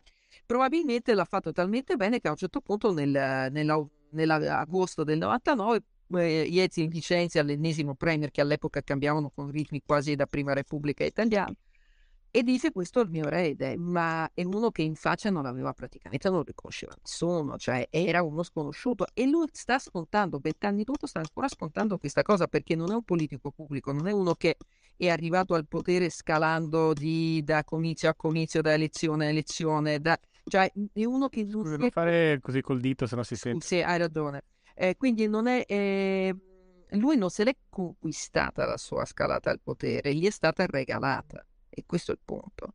Ed è delle, uno dei suoi vulnus che lui sa benissimo di avere, eh, per, perché poi e, e, quindi arriva, diciamo, un presidente per caso che si trova in una straordinaria sintonia con il suo popolo, proprio perché lui è come loro. ha vissuto appartamento in coabitazione, è uscito diciamo da un ambiente eh, sottoproletario per diventare comunque un colletto bianco, e, è uno che si è comprato la, la Volga lavorando Uh, lavorando all'estero, sì, era DDR che per fine l'Unione Sovietica non era esattamente estero, però comunque meglio che in Siberia, è uno che si è fatto anche la lavatrice e che, che insomma che cominciava ad avere e che sperava di diventare verso la fine carriera, non so, colonnello, se tutto fosse andato bene, magari con un'altra missione, non so, in un paese del terzo mondo e poi una in un posto più bello e pulito, tipo che ti devo dire, la Svezia o addirittura il Regno Unito o nel migliore dei casi ovviamente gli Stati Uniti che era il top della carriera per qualunque spia, no?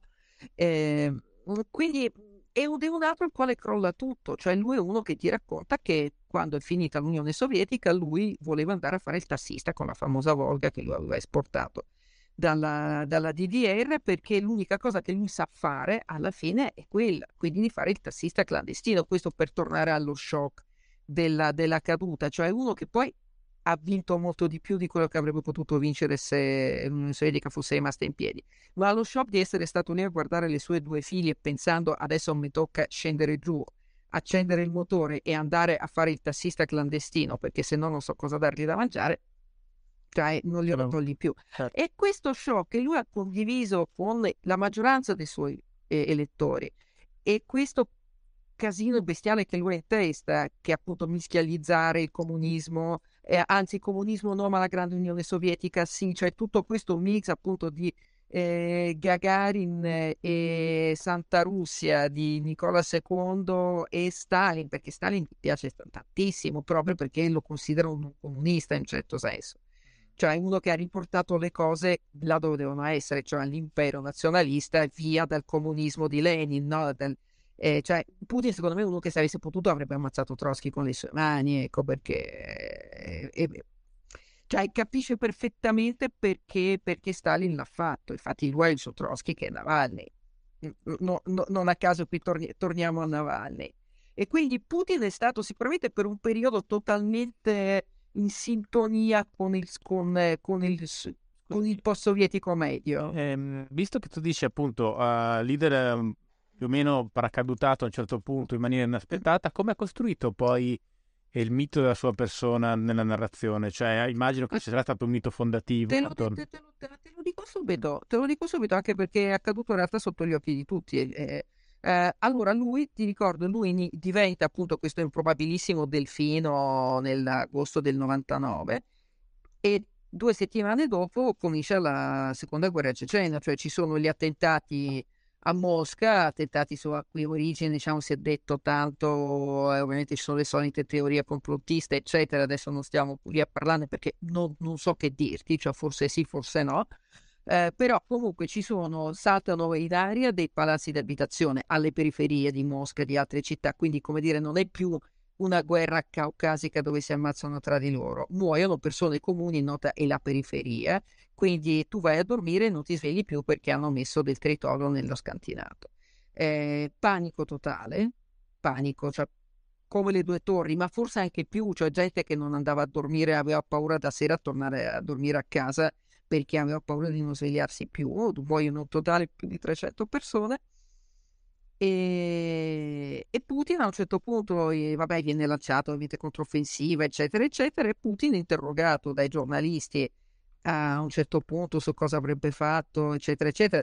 Tieni conto che l'opinione pubblica, diciamo, e le intelligenze sono straproceceni ancora dalla prima guerra, perché comunque c'è tutto un discorso anti-imperi- anti-imperialista, il discorso di simpatizzare verso un piccolo popolo che vuole indipendenza, il discorso dei diritti umani, perché ovviamente i russi nella prima guerra e nella seconda guerra cecena ai ceceni gli hanno fatto questo e altro e, e, quant'altro. E Putin a un certo punto si a dire risponde che loro sono dei terroristi, quindi non stiamo a discutere. Eh, i ceceni sono dei terroristi e noi li li, li inseguiremo, li ammazziamo dovunque, se li scopriamo nel cesso li ammazziamo nel cesso. Ecco la frase, li ammazziamo nel cesso, scappata assolutamente, cioè di quelle robe, sai, la, la, la fortuna allo spin doctor, cioè quelle cose che tu dici, oddio, ma l'ha detto adesso come facciamo? E invece quella roba, dopodiché eh, il paese si è svegliato innamorato di Putin, perché finalmente, appunto, in quel clima di caos, di sensazione di essere indifesi, di tutto che era finito, arrivava uno che diceva li avremmo fatti a pezzi, noi i nostri nemici li facciamo a fettine. E dopodiché è arrivato tutto il resto, appunto il fatto che lui si sentiva in sintonia, il fatto che parlava stessa, lo stesso linguaggio, il fatto che non si dava aria, perché questo poi era molto importante. Cioè, un ragazzo come noi per tanti versi, no? Eh, il fatto che lui era giovane e dinamico e dopo un Yeltsin completamente rottamato dal, dall'alcol, che non capiva più in che modo si trovava.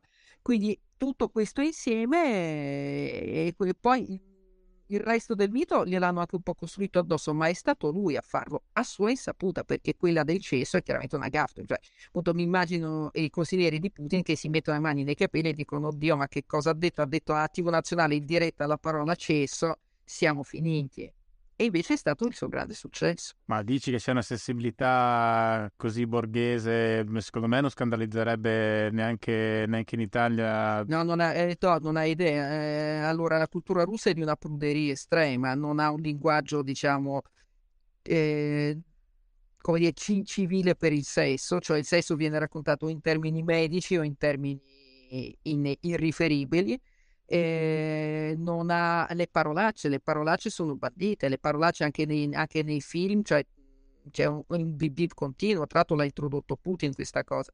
Eh, no, no, c'è una... C'è un bip ha introdotto. Eh, eh, sì, allora eh, diciamo che c'era un po' anche prima, però ciascuno si eh, decideva da solo, invece mi pare dal 2015 è obbligatorio, cioè nelle, eh, nei film poi ovviamente credo che non, non, riguardi lo streaming e altre cose, perché se no non riesco a immaginarmi Pulp Fiction, per esempio, in cinema russo. Eh, però oh, tieni conto che al di là di Putin, cioè in, eh, in Russia tu non puoi, non puoi, pronunciare parolacce in pubblico.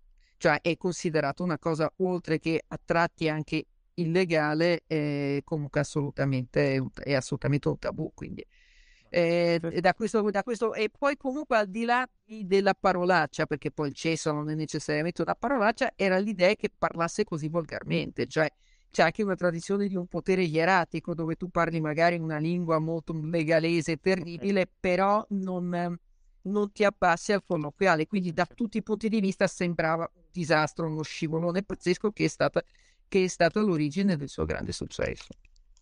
Esatto. Cioè, tra l'altro sul tema del terrorismo c'è anche un po' un parallelo per quanto insomma funziona a un certo punto con quello che succedeva con la guerra al terrore in America invece, no? Come sostegno. Cioè, ma certamente, ma infatti Putin ci tiene molto quando accadono le due torri due anni dopo, lui è solo il primo che telefona a Bush, ma è quello che dice a noi è già accaduto. Noi abbiamo avuto le nostre due torri dove nessuno li crede particolarmente anche perché eh, innanzitutto la Cecenia fa parte della Russia.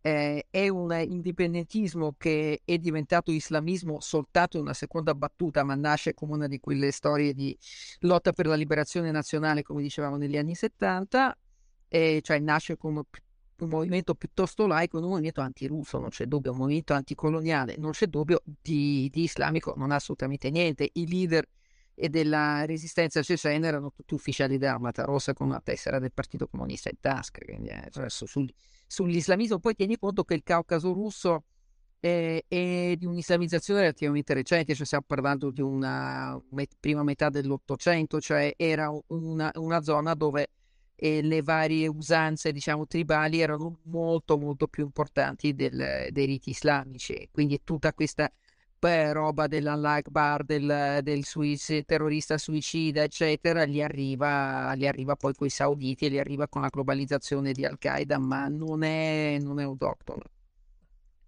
Okay. Beh, diciamo Navalny in tutto questo? Navalny in tutto questo è appunto, è, cioè, appunto noi parlavamo della narrazione di Putin, eh, Navalny quello che ha capito che si governa con le narrazioni e ha costruito una, eh, sta costruendo una narrazione che secondo me cioè, verrà studiata nel, nelle università, il modo in cui lui ha, ha scalato eh, la politica partendo, partendo, da niente. Tu mi dicevi da dove veniva Navalny, viene da una politica molto classica, è stato un attivista di Yabloko, che è il partito di Grigori Yavlinsky, un partito diciamo liberal socialdemocratico, quindi molto classico, molto per bene, molto ovviamente minoritario, quindi lui ha fatto la gavetta lì, poi eh, ha litigato e cercato di mettersi in proprio e ti sto parlando degli anni, fine anni zero, quindi un po' bazzicando circoli, un po' cercando di fare cose, poi soprattutto si, fa, si prende una laurea da avvocato e comincia a rappresentare, a piattare un po' di casino rappresentando degli azionisti minoritari delle grandi, delle grandi compagnie. Eh, a partecipazione statale, quindi come azionista minoritario ha accesso alle carte e come avvocato riesce anche a tirare fuori un po' di, eh, un po di malversazioni varie, cosa che poi lo porta a fondare la, quella che poi diventerà la sua fondazione per la lotta alla corruzione, cioè proprio una, una fondazione che raccoglie e indaga denunce di corruzione e, e, con questo lui diventa una sorta di tormento di tutta la burocrazia. Eh, di tutta la burocrazia putiniana tirando fuori delle poi tieni conto che ci sono in Russia paradossalmente che è un paese appunto di una corruzione inimmaginabile però ci sono alcune leggi tipo la necessità di appalti pubblicati online, eccetera, eccetera. Quindi ci sono una serie di materiali, diciamo, open source che tu, se tu sei bravo, se tu hai una testa giuridica, se tu hai pazienza, ci sono una serie di robe che tu puoi tirare fuori senza bisogno di clamorose rivelazioni e di gole profonde, semplicemente analizzando le carte e guardando. Quindi lui è, nasce così. Lui è, è, siccome è una persona di grandissima lucidità, di un enorme talento divulgativo, cioè riesce a spiegare le cose in maniera molto semplice eh, senza, senza, ricorrere a eufemismi, ma senza mai essere, dire, gridato. E poi, e poi eh, quindi lui già nel 2011, quando scoppiano le prime proteste in piazza contro Putin, eh, lui è già in qualche modo il leader dell'opposizione, ci sono tanti altri, è un mondo abbastanza frammentato, lui è quello che diciamo sa organizzare meglio e sa spiegare meglio. Dopodiché lui negli anni diventa praticamente una potenza alternativa, tutto grazie a internet. Tutto grazie a internet, nel senso che lui è un animale da piazza pazzesco. Il problema è che in Russia non c'è più una piazza, cioè praticamente non puoi, non puoi andare a manifestare. Lui eh, diventa, diventa, un media alternativo, che tra l'altro è una, è una storia di, pro, di opposizione tutta da seguire e francamente dalla quale imparare tanto. Cioè lui prende YouTube e comincia a fare a trasformare le sue denunce anticorruzione, che sono, ricordo sempre, sono denunce molto documentate con screenshot di documenti, eccetera, e comincia a trasformare in filmati, in filmati YouTube. Da lì lui diventa praticamente un media alternativo, cioè lui oggi eh, ha un canale YouTube dove oltre a questi fi- a filmati piccoli, filmati grandi, film inchiesta che durano un'ora ma anche un'ora e mezza, eh, poi ci sono i filmati delle sue rappre- rappresentanti del suo partito mai registrato nelle regioni che fanno lo stesso lavoro. Poi c'è il telegiornale che lui fa lui ogni, ogni, giovedì, adesso non lo fa perché chiaramente sta in Germania e, in convalescenza, però ogni settimana lui ti raccontava le notizie che il TG vero non ti raccontava. Eh, e cioè lui è diventato una potenza mediatica e tu vedi come... YouTube è in, eh, sì. Sì, in Russia è, è, è, accessibile normalmente o ci vuole VPN?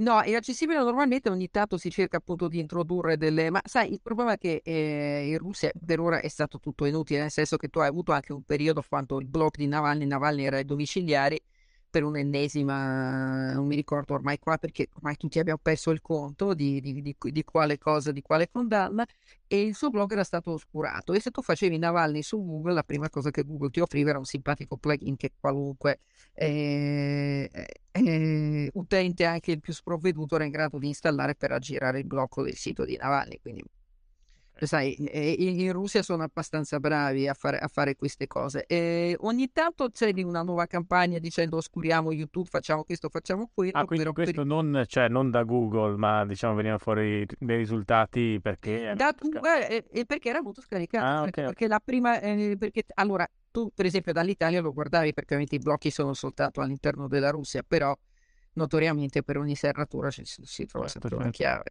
Certo, bisogna voler tutto. No, perché mi stupiva, avevo capito male, perché in effetti Google non ha un grande record eh, nei paesi, anche in Cina, eccetera, sempre poi scesa quasi sempre a patti col, col potere. Ma fino, fi, allora, fino a un certo punto, perché anche in Cina si scende a patti, però... Eh, però la Cina è, è, un mercato molto più grande della Russia. Eh, beh, tu tieni conto che anche in Cina hanno il loro Google, quindi volendo, come dire, ti sbattono fuori e basta. Però uh, comunque, sai, sono trucchi, però non riesci completamente a oscurare.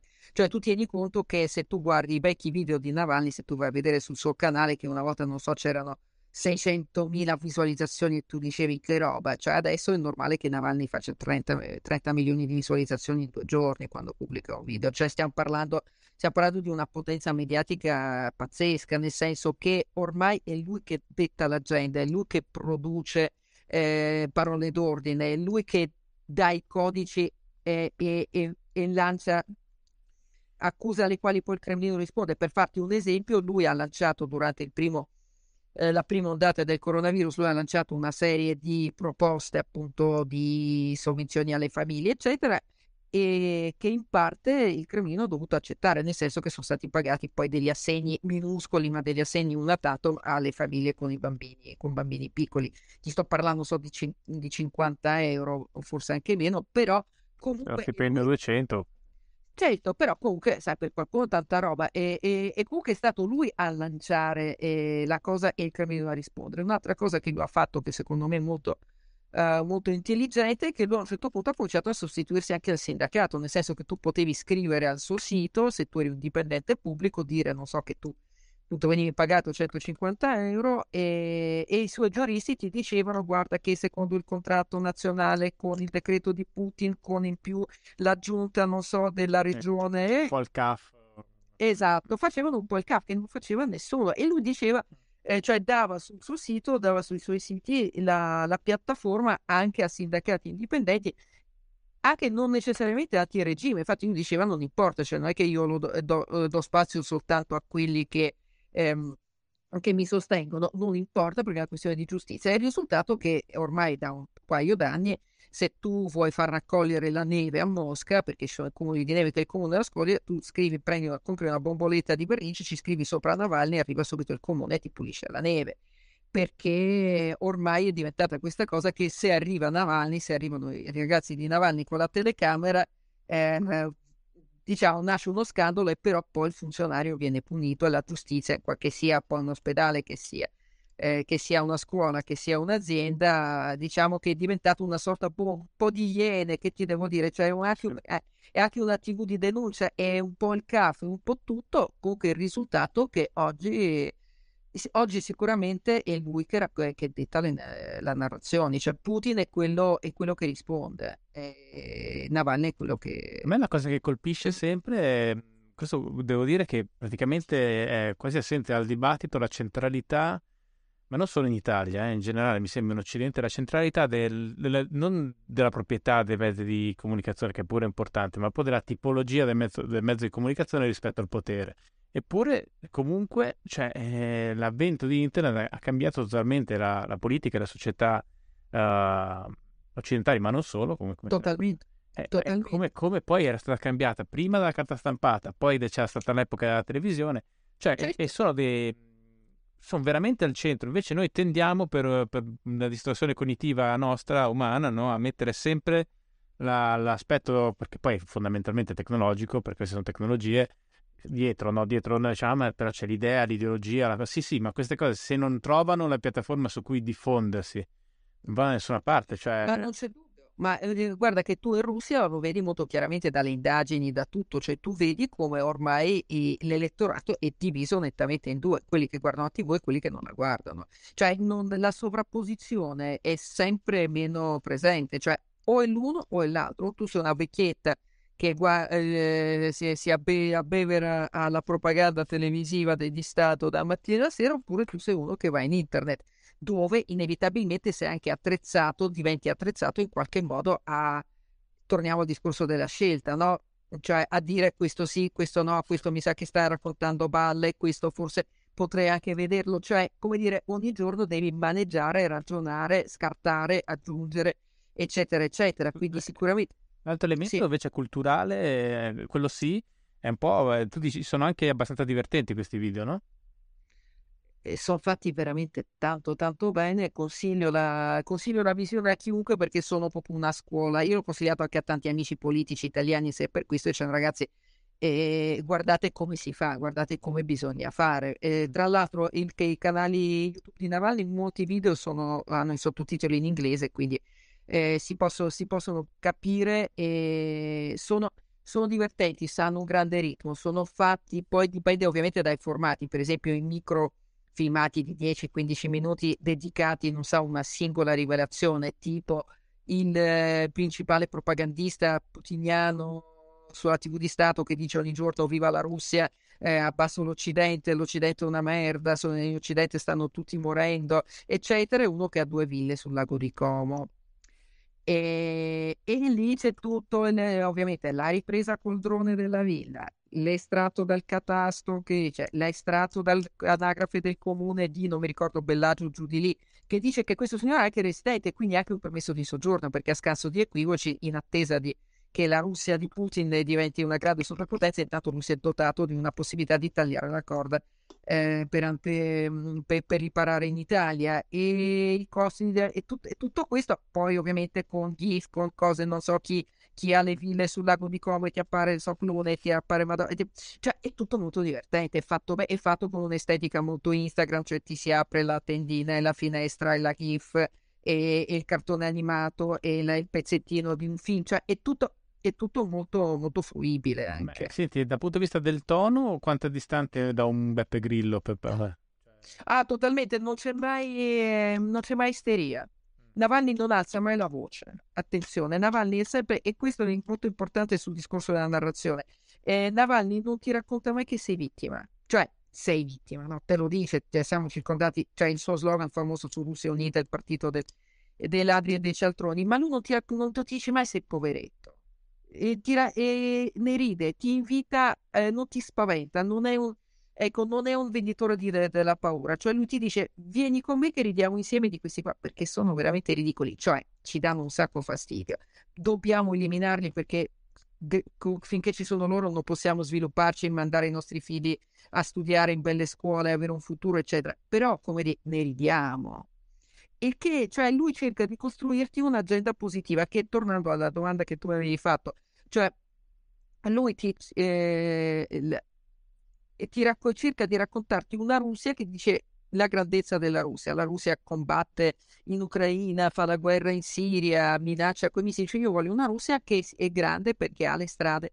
ha le scuole, è, è competitiva nelle tecnologie perché noi siamo gente che può fare di meglio, non soltanto pompare petrolio, cioè cerca di costruire una narrazione che è patriottica, che non è siamo un paese orribile, dobbiamo scappare tutti gli occidenti. Noi possiamo essere come l'Occidente, possiamo anche essere democratici come l'Occidente, Ma... possiamo, possiamo fare tutto, eh, capisci? Quindi ribalta molto questa eh, narrazione vittimista che aveva prevalso nell'opposizione finora. Ecco, quello volevo chiederti, cioè se c'è poi un sentimento vittimista come quello che c'è in Italia, che comunque è stato probabilmente una delle cose più forti culturalmente negli ultimi anni, non, non nel, cioè, da, da, un bel po' ormai in Italia è così al centro il vittimismo, no?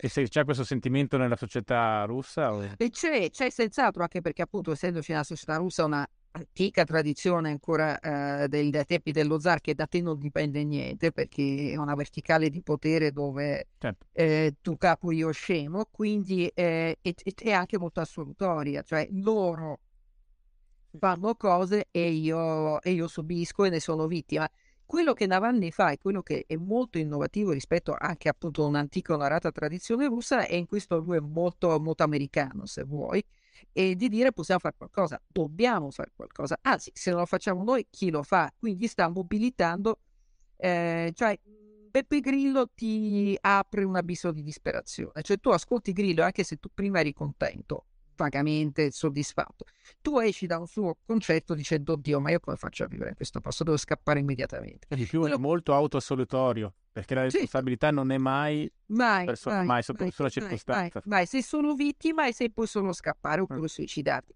Quello che ti dice Navalny è facciamo qualcosa. Cioè, anzi, ti dico cosa fare. Poi quello che ti dice qualche volta è ingenuo, qualche volta no. Però oh, appunto lui ogni volta ti dice fai così, vota questo, eh, decidi questo, non so, eh, rompi le scatole sul, eh, su, sui contratti nazionali degli infermieri. Cioè ogni volta ti fornisce degli strumenti, ti dice scarica dal mio sito e, e appiccica nell'ascensore del tuo condominio questo volantino, cioè ti dice subito cosa devi fare, ti la, non ti lascia mai, come dire, cerca subito di incanalare la tua, la, eh, la frustrazione che ti ha creato. Certo. Quindi anche questo è molto, cioè, come dire, il ragazzo sa di cosa parla, cioè sa come si fa, è uno molto, bravo, è veramente, veramente un manuale di, per tanti versi di, co- di, come le cose vanno fatte. Tra l'altro ormai eh, ha generato anche una serie di epigoni eh, che lo seguono in, questa, in questo tipo di narrazione e adesso ha, fatto anche, ha cominciato a fare leggere nei consigli locali perché gli, gli è venuta questa idea che tutto sommato quei strumenti di democrazia, pochi, insufficienti, e imperfetti che ci sono in Russia vanno utilizzati. Lui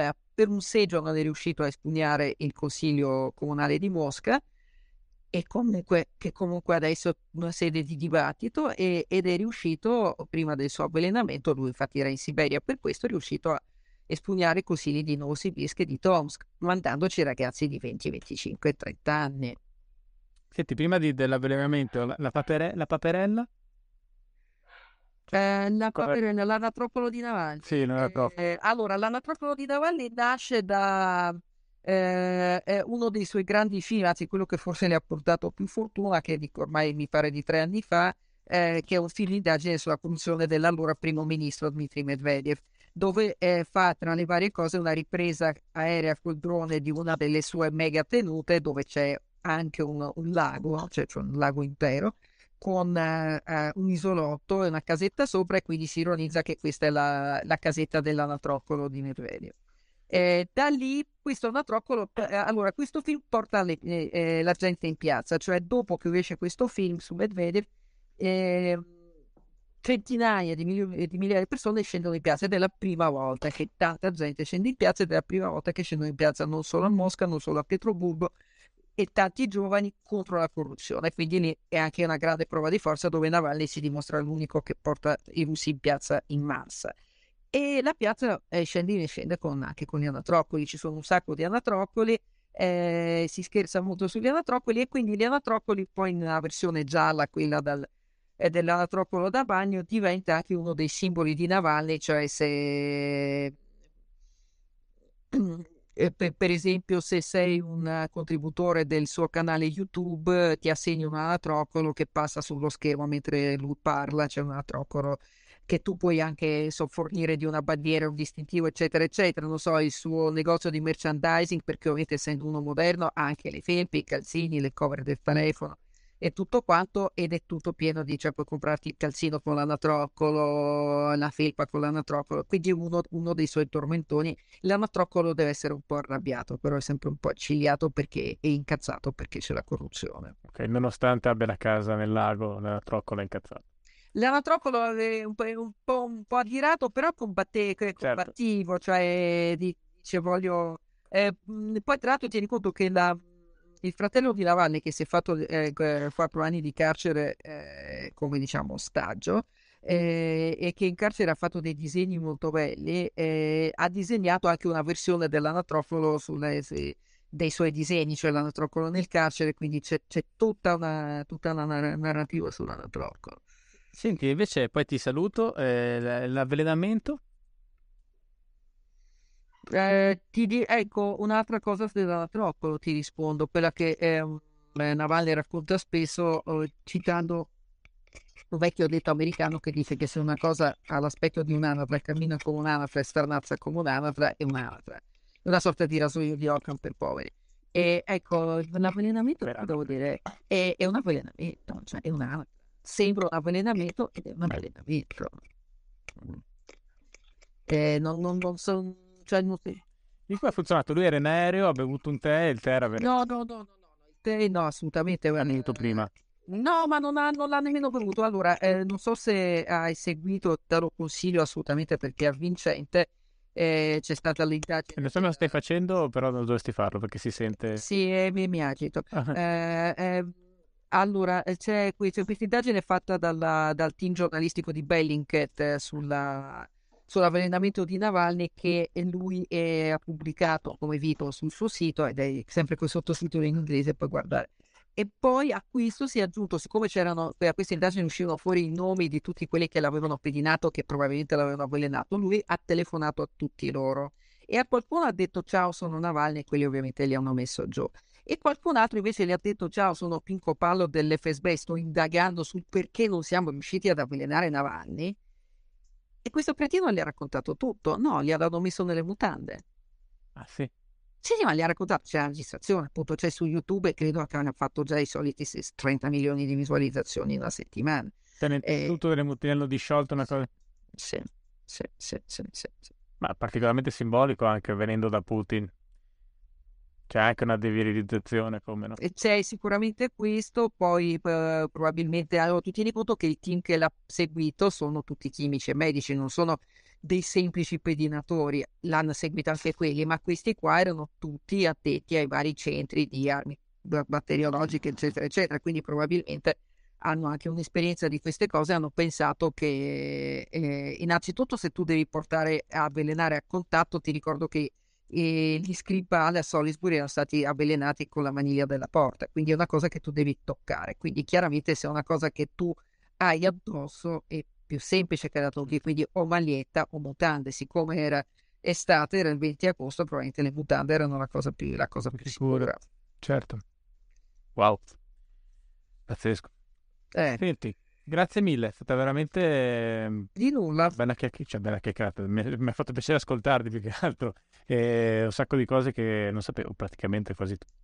Quindi... Vabbè, eh, di, di, dimmi tu se poi hai bisogno di approfondire qualcosa, eccetera. Eh, magari un'altra volta poi ripassi. Inta- intanto di, digerisco e anche chi ci ascolta digerisce queste cose che erano tantissime e molto interessanti. Grazie. Grazie a te. Ciao, buona serata, piacere mio.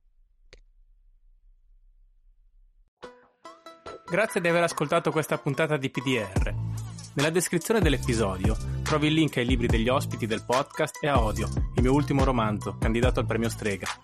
Trovi anche il link per iscriverti alla mia newsletter gratuita. Ricordati di seguire il podcast sul canale da cui lo stai ascoltando per non perderti le nuove puntate. Alla prossima!